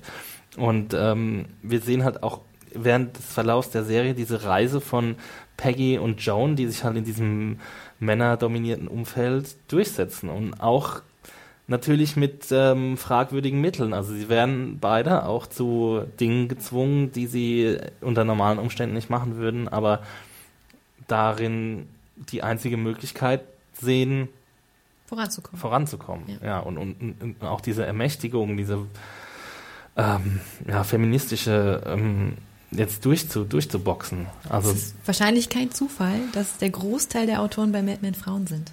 Ist das so? Ja. Ah, cool, okay. Wow. Seltenheit. das wusste ich nicht. Geworden. Ich wusste es nee, auch nicht, also, aber äh, ähm, das ist auf jeden Fall, man merkt es. Äh, und das ist auch, ist auch gut, dass es so ist. Und das ist halt dann Es ist so sehr gut, sehr gut, wird. ja. Ähm, ja, die, äh, Joan, sehr, sehr zufriedenstellendes Ende. Ähm, und wenn, wenn, wenn es jetzt mit Peggy geklappt hätte, dann wäre es. Also ich glaube, ich finde es sehr, sehr folgerichtig, dass Peggy dieses Angebot nicht annimmt. Ja. Obwohl. Ähm, Peggy will ja auch noch höher. Das ist ja auch ja. der treibende Kraft bei Peggy, ihre Ambitionen. Also sie, sie äh, eigentlich, ja, sie kann nicht genug haben. Sie möchte aufsteigen und dann kann sie jetzt nicht schon wieder was Neues, ihre Zelte abreißen. Also sie beißt sich durch und deswegen hat man ja auch den Charakter über die, oder den Charakter über äh, so viele Jahre schätzen gelernt, dass sie halt nicht aufgibt und immer weiter sich entwickelt. Ich finde auch gut für Joan, dass sie ja seit sie Partner geworden war, hatte sie zwar eigentlich mehr Macht innerhalb der Firma und in den Strukturen konnte sie ein bisschen mehr entscheiden, sagen wir mal, aber so richtig gut war sie in dem Job nicht. Also sie äh, musste ja immer wieder hinter Peggy, die eigentlich unter ihr stand, so ein bisschen zurückstehen und ähm, das hat sie, glaube ich, ziemlich frustriert auch. Und jetzt mit ihrer eigenen Idee hat sie nochmal, glaube ich, einfach einen ganz neuen Traum entdeckt, den sie vorher nicht wusste, dass sie den hatte dass, mhm. dass sie jetzt ja. äh, einfach einen ganz neuen Karriereweg einschlägt und ähm, ja, jetzt plötzlich von sich aus nochmal die Dinge neu angeht und das also es muss auch Erfolg haben, natürlich. Ja, ja. und es ist, es ist halt wirklich schön. Ja. ich super. kann nur wieder sagen, es ist wieder schön. Nee. Und, und da ist es auch ein, ein, schön, wo ich uneingeschränkt Ja dazu sagen kann. Möchte ähm, doch schwer meinen, Axel. Ich meine, sie könnte jetzt mit irgendwie dem Lebemann Richard äh, in Florida abhängen und Koks ziehen, den ganzen Tag. Äh, Wobei man jetzt sich streiten kann, ob Koks ihr diese gute Idee gegeben hat oder nicht. Kenny, das war Kenny. Stimmt, Kenny, Kenny, genau. Kenny, der auch nochmal eine echt schöne Abschlussszene kriegt. Ähm, war ja auch irgendwie so ein, äh, ja, so ein ambivalenter Charakter, eigentlich immer ein Sympathieträger, ne? Ähm, hat einige ähm, ja, denkwürdige Szenen gehabt. Ja. Also, er hat ganz schön einstecken tap, müssen tap. für seine Er hat ganz schön einstecken müssen. Also er hat ja sein ein rechtes Auge verloren. Ja. Ne? Bei einem Jagdunfall war das, glaube ich. Ähm, und dann ja, gab es diese denkwürdige äh, Tanzeinlage von ihm, als, ja. als, das ganze Büro auf, auf Speed ist. ähm, und ja. jetzt hat er am Ende quasi nochmal seine, er hat ja auch er hatte ja quasi davor eigentlich auch schon seinen Abschied, als er Pete und Dawn oder Pete und Roger, Roger ins Gesicht drückt, so, ja, Leute, ihr könnt euch hier jetzt auch nackig machen und auf dem Tisch tanzen, ihr werdet diesen Account nicht kriegen. So, ich bin jetzt bei Dow, ähm, bei diesem Chemie-Giganten, der ja auch irgendwie die, das, äh, die chemischen Zusatzstoffe von Napalmbomben, die in Vietnam abgeworfen wurden, gebaut hat. Ähm, er hat jetzt eine höhere Stellung als vorher musste aber auch gleichzeitig dann irgendwie wieder seinen Traum aufgeben, weil er hat ja immer noch diesen Traum. The life not lived. Äh, ja. War eine sehr schöne Episode jetzt in den letzten, in den letzten sieben Folgen gewesen, die wir, also der zweiten Hälfte der siebten Staffel, ja. äh, um Kenny, was auch so eine schöne Spiegelung war wieder zu Don, dem halt auch so bewusst wurde, äh, was ist möglich und was muss man aufgeben eventuell, um doch glücklich zu werden. Ähm, ja, war auch ein schöner Abschluss für ihn, muss ich sagen. Ähm, was ein bisschen irritierend war, war vielleicht auch, vielleicht können wir ja nochmal zu der, zu diesen Episoden selbst, war ja sehr früh am Ende der, also in der zweiten Hälfte der siebten Staffel von Mad Men, diese Sachen mit Kenny, dass man zunächst auch generell von Episoden so ein bisschen enttäuscht vielleicht gewesen war. Ich weiß nicht, wie es euch da ging. Ähm, denn es wurden so ein paar Fässer aufgemacht mit Diane, dieser, dieser Kellnerin, mhm. wo man nicht wirklich wusste, wo will jetzt Matt Weiner damit hin. Ne? Mhm. Man hat so, du hast noch sieben Episoden. Und jetzt mhm. sind wir gespannt, wie du deine Charakter dich von, also wie du die Charaktere verabschiedest. Ähm, was noch für sie kommt. Ähm, und dann kommen halt solche Szenen zwischen Don und einer Figur, die bis jetzt noch keine Rolle gespielt hat, wo man selber überlegen muss, ist das Parallele vielleicht zu seiner Mutter, die, ja die verstorben ist, oder äh, zu, zu Rachel Menken, die er auch, die er auch nochmal gesehen hat. Mhm. So eine Art Fiebertraum. Ähm, das war so ein bisschen eigenartig, möchte ich meinen. Ich weiß nicht, wie es euch da ging äh, in der siebten. Also, also jetzt in, in, Retrospekt hat, hat es ja ähm, hat sie ja schon ihre Berechtigung gehabt, ja, die Figur. Ja. Also sie war der Dosenöffner für diese neue Reise, die Don antritt. Äh, jetzt kann man natürlich das große Fass aufmachen und drüber streiten, wollten wir diese Reise überhaupt? Brauchten wir diese Reise überhaupt? Also ich muss sagen, ähm, das Problem von neuen Figuren, das, äh, das tritt ja auch wieder im Finale auf. Ich finde, ähm, das ist halt sehr, sehr schwierig, wenn du im Finale nochmal neue Figuren, also diese Figuren, ähm, die in dieser Selbsthilfegruppe sitzen und die dann zu diesem Durchbruch verhelfen, wenn es denn überhaupt ein Durchbruch ist, ähm, äh, finde ich sehr schwierig, da irgendwie emotionale Bindung zu, zu finden, weil man sie halt nicht kennt. Und ja.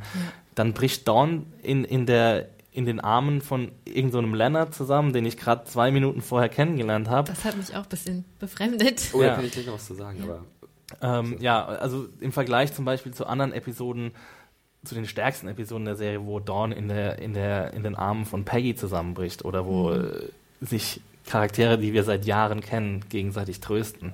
Ähm, und das war halt auch ein Grund dafür, warum das Finale für mich jetzt nicht so gelungen war, obwohl ich verstehe, warum Dawn auf dieser Reise ist. Ähm, zum Beispiel, dass er, dass er nochmals zu Stephanie, ähm, der Nichte von Anna Draper, fahren muss, weil sie die einzige ist, die ihn noch als Dick Whitman kennt. Also die ihn auch so anspricht. Es wissen andere Leute, dass er Dick Whitman ist oder dass er eine andere Identität hat, aber nur sie weiß, nur sie spricht ihn so an, nur sie spricht ihn als seine echte Identität an. Ja, zu diesem äh, Lennart wollte ich auch nur noch sagen, dass es für mich halt funktioniert. Den haben wir schon mal gesehen. Schon, also mir ging es darum, dass ich halt in dem Moment halt nicht Lennart gesehen habe, sondern ich habe wirklich Don Draper gesehen. Also, weil es halt für mich war es halt wie ein Proxy. Das ist aber schon sehr na, es, war, es, war, es, war, es war genau, ja, es ist, äh, Batman war für mich nie die subtilste Serie, weil sie ja doch sehr eindeutig war in dem, was sie halt gezeigt haben. Ähm, also wir hatten natürlich auch viele subtile Momente gehabt, aber oft konnte man direkt lesen, was halt Matthew ja. damit sagen möchte mit gewissen Szenen. Äh, und hier war es einfach so, als würde Don sich selbst sehen, als würde er gerade selbst dieses Geständnis abgeben, was halt dieser Lennart abgibt, der halt extrem austauschbar war als Figur, aber für mich diese Funktion erfüllt hatte, dass halt Don sich selbst gerade ansieht und genau das zu hören bekommt, was er nie selber sagen konnte. Aber das war nur der kurze Lennart-Exkurs meinerseits. Aber ist, ist, wäre, also, wäre es ein besseres Finale gewesen, wenn ähm, Dawn nicht per Telefon quasi zugeschaltet worden wäre? Nadja, was meinst du? Also zu, zu Sally, ähm, Peggy und, und Betty? Nein, nein, ich fand, das hat irgendwie schon gepasst, dass er wieder in Kalifornien war, was ja auch immer äh, ja, für ihn ein wichtiger Ort war. Mhm. Äh, da konnte er er selbst sein, eigentlich jedes Mal. Es war ja immer irgendwie so ein bisschen Ziel der Träume, mhm. doch. Und ja. ähm, dass er da das Finale in unseren Augen erlebt hat, fand ich schon passend. Und dass er als einziger von allen wirklich so weit weg war. Also dass, dass er der Die Distanz, ne? entfernte so, ja. Dawn ist, natürlich wieder. Ähm, und äh, nochmal zu Stephanie, das fand ich auch gut, dass sie ja auch diejenige war, die am Ende zu ihm gesagt hat, ähm, nein, äh, du kannst die Dinge nicht einfach vergessen. Das ist ja einmal mhm. sein Credo gewesen. Das hat er auch zu Peggy damals gesagt, nachdem sie das Baby bekommen hat. Ähm, du wirst schockiert sein, wie schnell du weitermachst, wie schnell du die Sache vergisst und hinter dir lässt. Und das hat er zu ihr ja auch gesagt. Mhm. Dann hat sie zu ihm gesagt, nein, ist nicht ja. so. Ja. Und danach ist er ja auch zusammengebrochen ein bisschen. Also ich glaube, es waren noch mehr Faktoren, aber ja, das spielt hundertprozentig da rein. also ein Satz, der sich für mich jetzt auch immer wieder durch die Serie gezogen ja. hat, dieses ah, weitermachen, weitermachen, nicht aber nach hinten die gucken. Vergangenheit kannst du halt nicht und er ausblenden. hat genau, er und vor allem seine nicht ja. und er selbst schon gar nicht und ähm, er er hat versucht zu verdrängen und wir sehen ja, wo es hingeführt hat. Ja und ich glaube auch, dass jetzt ihnen auch vor Augen geführt wird, da ja auch Betty sehr wahrscheinlich sterben wird demnächst. Sie hat ja noch sechs Monate zu leben gehabt durch ihre Erkrankung, dass er jetzt schon gedanklich dabei ist, was, was das da mit ihm macht und dass er dann überlegt, ich muss dann irgendwie damit klarkommen. Und dass er vielleicht auch merkt, er wird damit nicht, damit nicht klarkommen können. Es ist die Mutter seiner Kinder, er hat sie mal geliebt und es wird ihn schwer treffen, auch wenn er immer das Credo gepredigt hat, es geht weiter, egal was passiert. Und da kommt vielleicht für ihn auch die Erkenntnis, wie gehe ich denn damit um? Oder dann bricht der halt zusammen. Also das fand ich auch irgendwie schon so einen schönen Vorausblick irgendwie.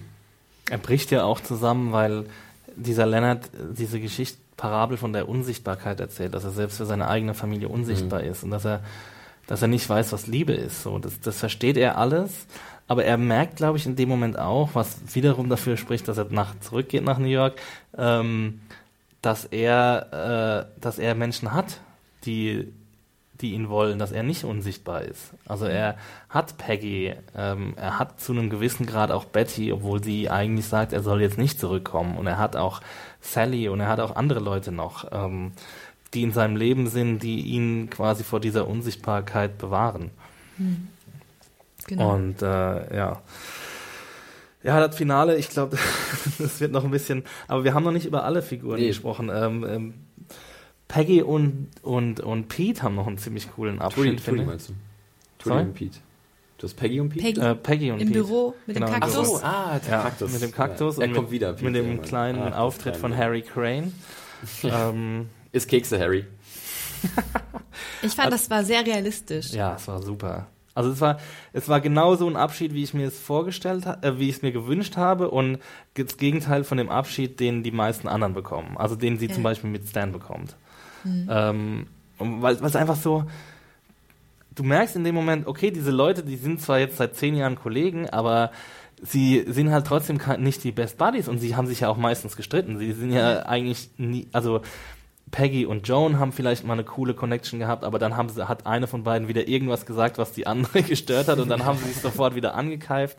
Ich meine, ähm, Pete und Peggy haben eine, von Anfang an eine sehr komplizierte, vom Ende des Piloten, wo sie miteinander schlafen, eine sehr komplizierte äh, Beziehung und haben ja dann auch ein Baby zusammen, das, von dem wir dann auch irgendwann nichts mehr hören. Ähm, und ich habe mich jetzt gefragt, okay, hören wir davon nochmal was? Aber es ist viel realistisch, dass wir nichts davon hören. Ja.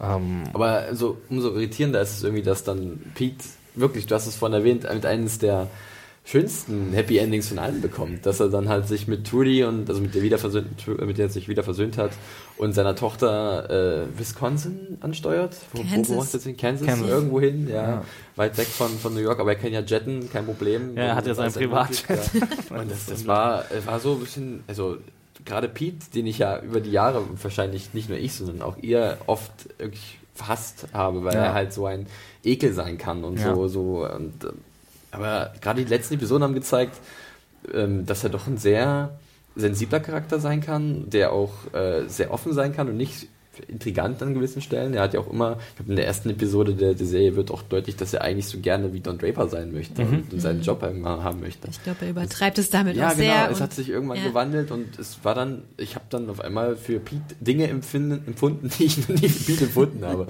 Ich dachte, okay, sie machen es der Figur jetzt wirklich so wir geben ihnen einen strahlenden Abgang. Und das war. Und das spricht er ist halt geläutert. Er ist, ja. glaube ich, einer der wenigen ja. in der.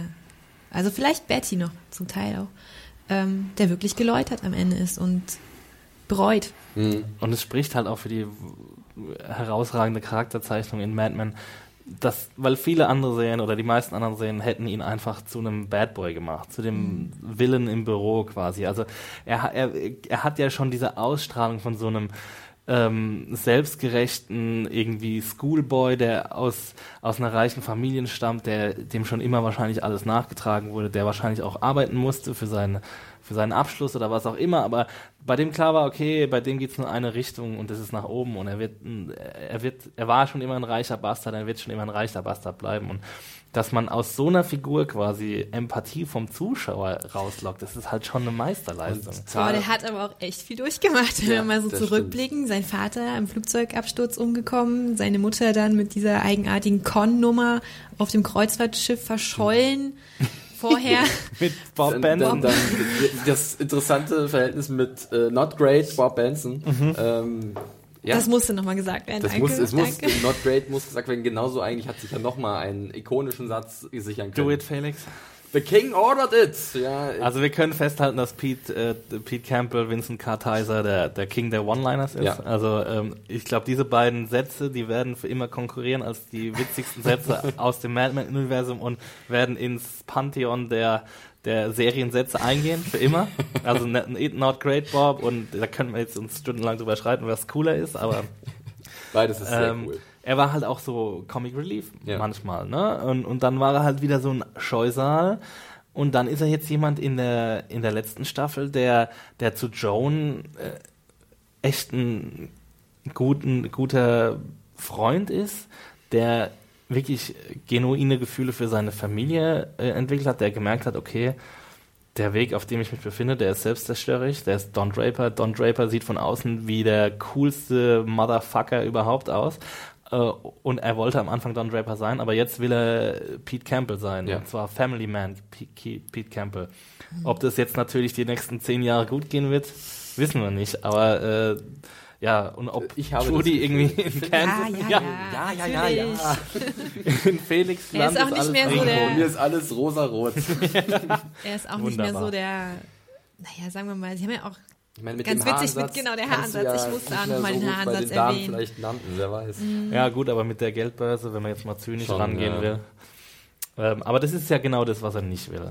Also ich glaube, er hat verstanden, Familie mhm. ist so vielleicht der beste Weg für ihn. Ähm, ja, ja das sind auch, ähm, Entschuldigung. Nee, die, bitte, noch zu die, die Kunst der Serie, um nochmal wieder das hervorzuheben, diese, ja. diese äh, Charaktere, die wir so intensiv kennenlernen über den ganzen Zeitraum und die uns auch die ambivalentesten Figuren total sympathisch werden lassen und ans Herz ja. wachsen, wie bei mir das jetzt auch mit Betty der Fall ist, die ja, ja auch ähm, die absolute Schreckschraube sein kann und schreckliche Dinge getan hat und trotzdem irgendwie irgendwie. Ja, wer in den letzten Episoden bei den Szenen zwischen ihr und Sally da kein Tränchen in den Augen hatte, der ist kein Mensch. Das also, sowieso, aber es gab, auch, es gab auch am Anfang, es gab immer wieder Szenen, wo man Mitleid hatte. Mhm. Ähm, fing ja schon an mit dem Zittern ja. am Anfang. Also sie ist ja als sehr zerbrechlich eingeführt worden. Und ähm, ja, das zieht sich so durch. Also dass sie die absolute Bitch sein kann, aber eigentlich auch nur, äh, weil sie so schwach ist. Also dass, dass das ihre Art ist, sich zu wehren gegen alles. Es ist dann aber auch wunderbar zu sehen, dass sie am Ende jetzt der Serie eine unglaubliche Stärke zeigt, auch Würde, ja. ähm, die halt auch zu Tränen rühren kann, auch äh, da wir halt mit Sally mitleiden, die halt eigentlich immer eine sehr äh, problematische Beziehung zu ihrer Mutter hatte, aber es ist halt ihre Mutter und man sieht es ja an, dass es sie extrem bewegt und auch wenn sie sich nicht immer grün waren, äh, wird es ein einschneidendes Erlebnis für äh, Sally sein und das ist schon dramatisch sehr, sehr äh, hochwertige Kost, die uns da präsentiert mhm. wurde. Also was die, beiden Charaktere durchgemacht haben in der letzten Staffel, das gehört für mich absolut zum Besten, was die Serie überhaupt gemacht hat. General Jones und Killen Chipka, äh, wir sind Fans. Also ich bin von beiden großen Fans. Unglaublich. Also wie die beiden zueinander gefunden haben, ähm, ich weiß nicht, es gab so eine Szene am Anfang des zweiten Teils der siebten Staffel, was auch super nervig ist zu sagen, aber ähm, und da sitzen sie am Küchentisch und und ähm, Sally macht irgendwie einen Witz über Schwangerschaft oder so, oh, oder verhüten will oder irgendwie sowas und also früher wäre halt Sally, äh, Betty an die Decke gegangen und jetzt grinst sie einfach nur so kurz in sich hinein und kann sich halt auch kein Lachen verkneifen vor ihrer Tochter und findet ihre Tochter witzig und merkt halt jetzt so langsam, okay, Sally war schon immer sehr renitent und war sehr, war teilweise wohl auch schwer erziehbar, was aber natürlich auch an ihrer an Erziehung Zeit, liegt. Auch an der Zeit lag, ja. ich sagen, ja. Ähm, aber jetzt da das durchzumachen, äh, dass, dass die Mutter zu der Erkenntnis kommt, wer ihre Tochter ist, also die, die echte Identität zu entdecken und das auch einfach irgendwie ins Herz zu schließen und zu lieben und sie dafür zu lieben, das ist halt oh, für mich absolut ähm, herzergreifend. Ja. Ähm, auf jeden Fall hat mich das sehr, sehr tief bewegt, muss ich sagen. Ähm, und auch zu einem gewissen Punkt ist es ja auch vielleicht, ach, das hört sich jetzt irgendwie sehr makaber an, aber das Beste, was Betty passieren konnte, dass sie diese Diagnose gekriegt hat, weil das ihr nochmal geholfen hat, ähm, ihre Tochter Sally zu verstehen. Also sie findet ja daraus, zieht ja daraus so eine komische Kraft. Also sie sagt dann, ja, sie macht jetzt nur noch das, auf was sie Lust hat und geht jetzt nur noch ihren Weg mhm. und lässt sich jetzt von niemandem mehr vorschreiben, nicht von ihrem Ehemann und nicht von Dawn vorschreiben, ähm, was sie machen soll. Und äh, findet da irgendwie so ein bisschen zum ersten Mal zu sich selbst. Ähm, Aber auch gewisserweise zu Sally, weil es ja weil und, Sally auch mal so gelebt hat. Genau, und dadurch zu Sally. Ja. Und dann sagt sie ihr ja, dann schreibt sie ihr diesen Brief, den sie dann aus dem Off vorliest, ähm, und, und Sally liest den durch und da steht äh, drin, dass, dass sie immer äh, zu dem Beat of her own drum äh, ge gemarcht ist quasi. Also das heißt, ja, ich weiß jetzt nicht, wie es übersetzen. Also sie ist immer, hat immer die eigene die eigene Tonlage vorgegeben oder was auch immer. Und ich glaube, Betty hat in dem Moment realisiert, okay, das ist der Weg zu gehen und jetzt die letzten sechs Monate, die ich habe, die gehe ich jetzt so. Und ich meine, in der letzten Episode sieht man jetzt nochmal, dass sie vielleicht zu schwach ist, das so zu gehen.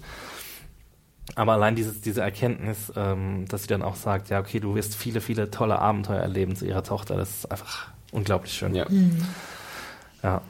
Ja, Sally, kann ich auch nur sagen, ist auch eine meiner Lieblingsfiguren in der Serie überhaupt. Ich fand sie auch stets, weil sie ist ja auch sehr früh in Berührung gekommen mit den Erwachsenen um sich herum, mhm. sei es jetzt ihr Vater oder wenn sie halt im Büro abgeladen wurde und da äh, zu tief ins Glas geschaut hatte. Ohne dass es jemand gemerkt ohne, hat überhaupt. Wen sie alles ja. beim Sex beobachtet ja, hat, ganz also zu schweigen. Äh, immer von, von, von der Kim Chipka eine ganz starke Darbietung, wenn sie aufgetreten ist und ich habe auch mal die Folgen genossen, wo wir dann halt Sally aufgetreten ist, weil sie halt immer so renitent war, wie du es gesagt hast, weil sie sich halt auch den, den Erwachsenen, die eigentlich Vorgaben machen, Vorschriften äh, sich denen entgegengestellt hat und, und immer diesen, diesen, ja, so diesen freien Geist hatte, sich selbst durchzusetzen. Und wenn er ab und zu ein Stur, so, so ein Sturkopf dann oder in Sturheit um, umgemünzt wurde oder sich mhm. gewandelt hat, fand ich die äh, Figur immer, immer sehr ansprechend und es äh, war auch eine Freude, ihr dabei zuzusehen, wie sie sich halt entwickelt, wie sie gewachsen ist und wie sie halt auch dann die Lektion mitgenommen hat in ihrem ja, Interaktion mit anderen Charakteren. Und ich sag's euch, das wird einer der größten Freuden, wenn, wenn ich jetzt den Rewatch mache, ähm, in kurzer Zeit Sally aufwachsen zu sehen. Hm.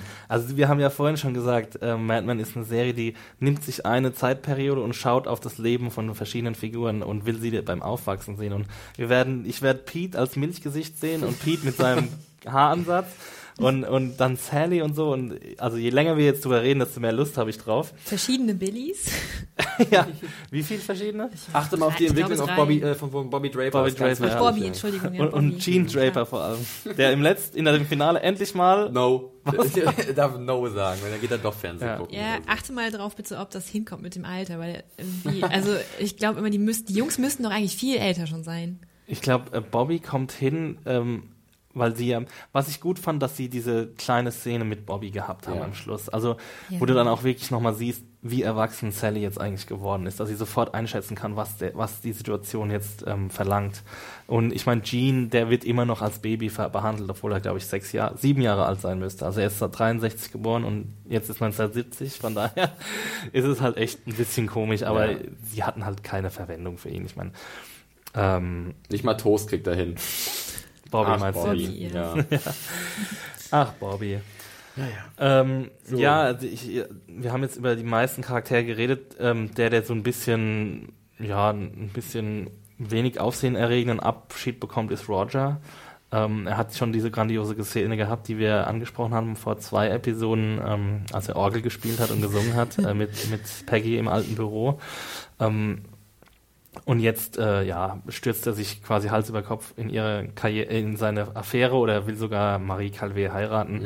Ähm, Findest du es Hals über Kopf? Also ich, nee, ist es eigentlich, ist eigentlich passt ja. das doch ganz gut. Stimmt, es passt ja. eigentlich ganz gut, obwohl ich auch von den Calvé-Damen nicht unbedingt nochmal was Nein. hätte sehen müssen. Also, ja, Megan sei nur ganz kurz erwähnt, waren wir, glaube ich, alle nie so große Fans von ihr, oder? Doch, ich ja. Ja, doch, du? Ja. Ich hatte immer, also es gab äh, Episoden mit ihr, wo ich sagte, okay, das war nicht schlecht, aber sie ging mir irgendwann ziemlich auf den Senkel.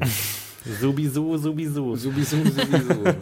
ja, aber ja. Das ist, ähm, ich glaube, sie haben diesen, also meiner Meinung nach haben sie den Handlungsstrang ein bisschen zu lang ähm, ausgetreten. Ich finde, ja. Mhm. es war ein guter, es war ein am Ende gewesen sein, ja. Ja, notwendiger Handlungsstrang, weil er auch nochmal ähm, gezeigt hat, so, also dass die Scheidung jetzt auch zu Don Drapers Leben gehört und er wird auch eine neue Frau finden und dass es seine Sekretärin ist, das spricht alles für den selbstzerstörerischen Don Draper so.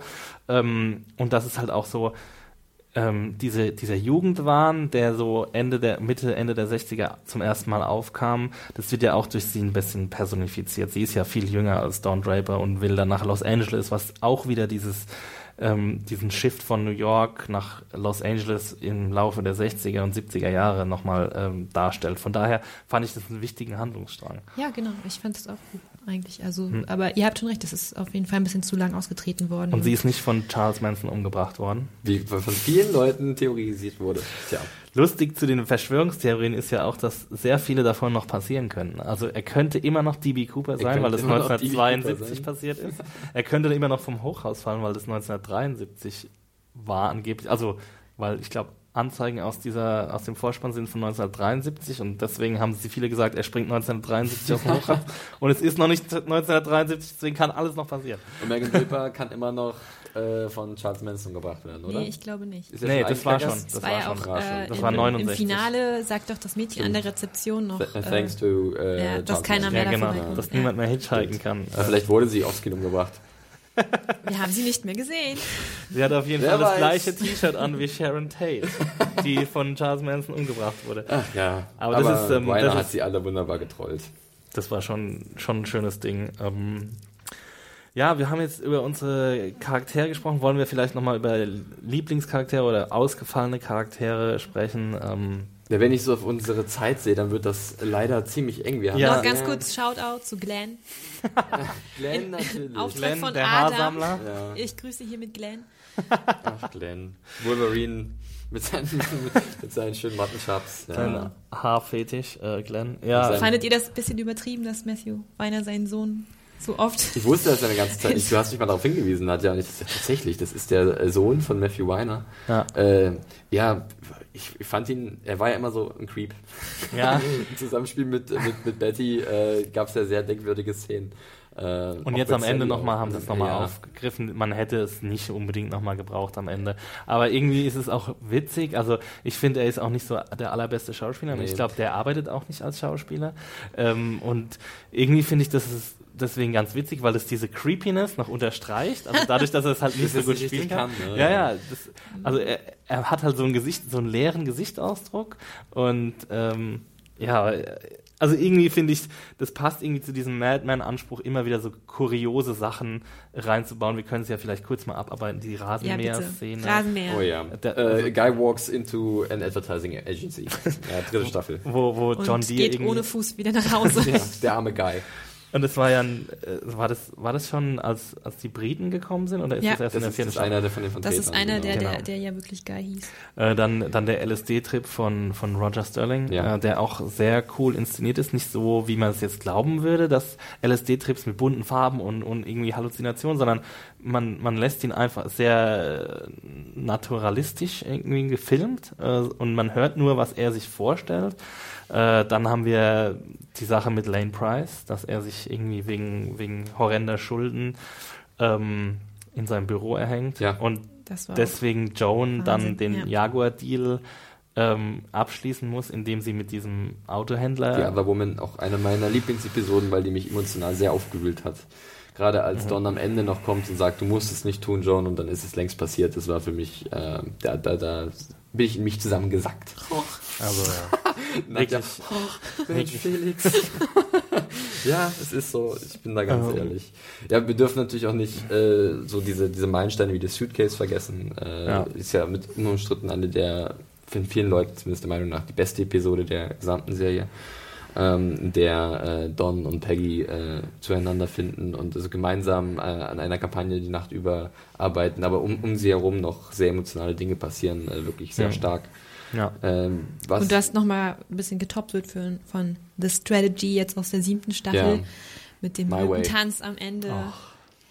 Ja, Wo ich muss auch sagen, generell, die siebte Staffel hatte in der ersten Hälfte so drei, vier Episoden, die ich alle sehr stark fand. Also ich bin auch ein Riesenfan. Und in der zweiten von, Hälfte auch. Ja, ja. Ich bin ein Riesenfan von Waterloo, äh, dem, ja. dem Abschluss der ersten Hälfte der siebten Staffel, der äh, Robert Morse äh, einem würdigen Abschied äh, äh, gegeben wird in seiner Rolle des Bertram Cooper, als er nochmal eine Tanzeinlage präsentieren darf.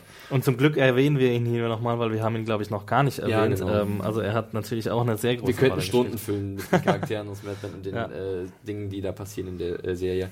Ja, aber auch für mich äh, ein sehr schöner Moment äh, und für mich vielleicht auch einer der schönsten Momente war gleich am Anfang äh, der Serie und zwar am Ende der ersten Staffel äh, The Wheel. Ähm, der Pitch ist mein, mein Pitch, Pitch, der Serie. Also ich weiß nicht, was euer Pitch der Serie ist. Es gab viele, es gibt viele Auflistungen, was die besten sind. Also mein Lieblingspitch ist der Hershey-Pitch.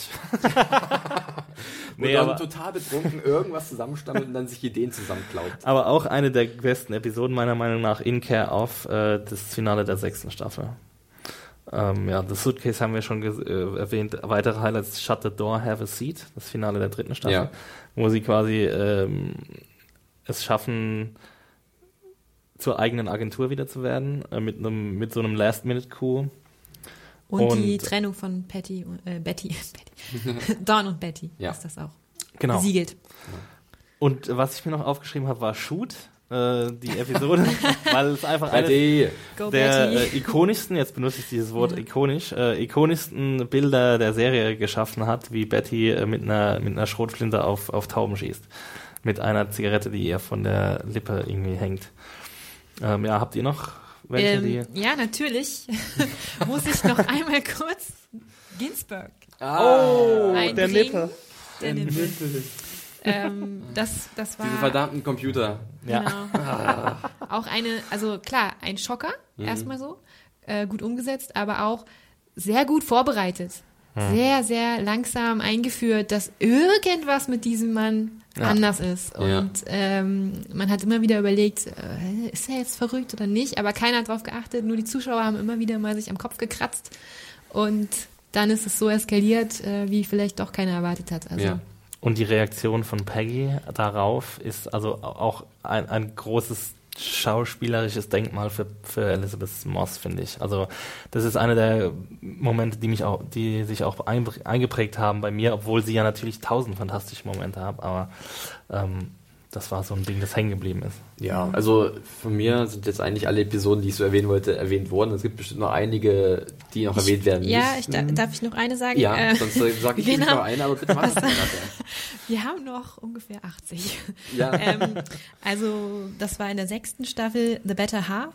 Ähm, da gab es diesen sehr intensiven Moment zwischen Dawn und Betty, ähm, wo sie Bobby besuchen im Feriencamp hm. den einen Tag. Ja, stimmt. Und da wurde ja nochmal vieles aufgearbeitet zwischen den beiden. Also so dieser, ja, dieser Sexmoment, der dann in, in einem Ach, sehr ja. schönen Gespräch endete zwischen beiden und, und sie sich ja wie versöhnt haben. Also danach mhm. lief es ja gut, so zwischen den ja, wie es auch nur gut laufen kann. Partnern. Ja. Genau, also das hat nochmal alle Spannungen gelöst.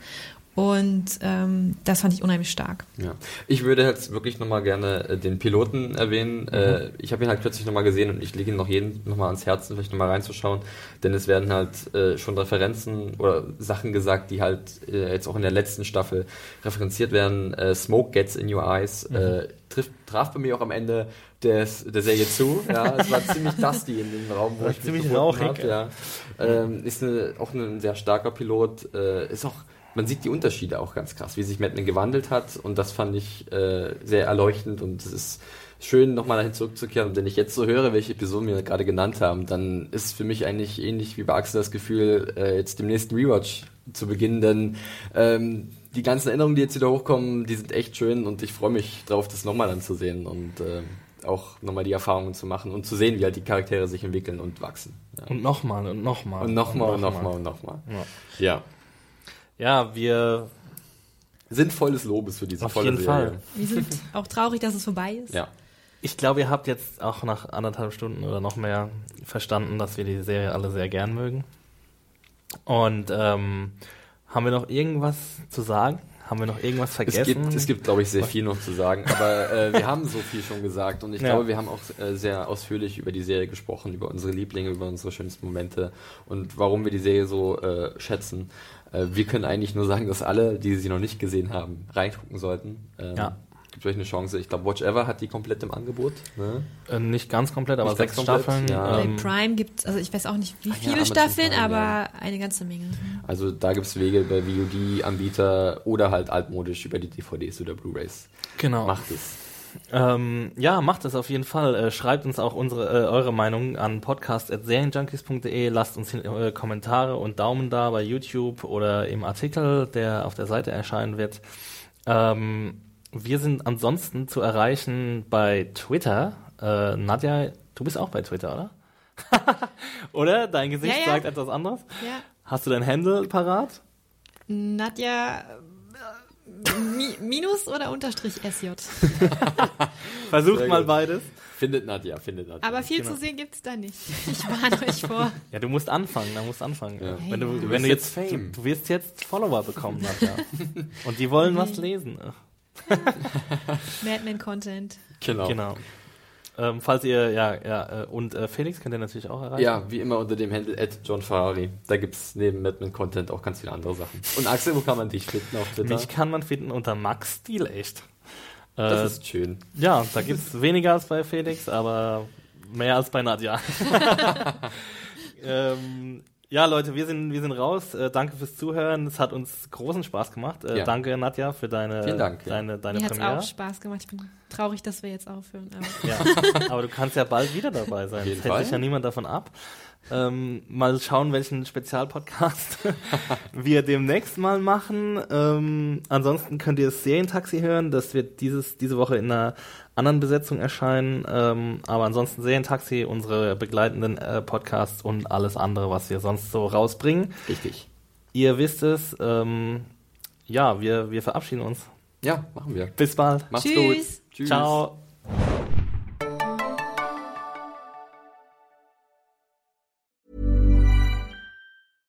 Hey, it's Paige DeSorbo from Giggly Squad. High quality fashion without the price tag. Say hello to Quince.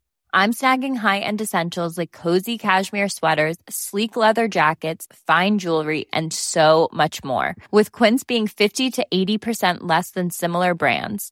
And they partner with factories that prioritize safe, ethical, and responsible manufacturing. I love that. Luxury quality within reach. Go to quince.com slash style to get free shipping and 365 day returns on your next order. Quince.com slash style.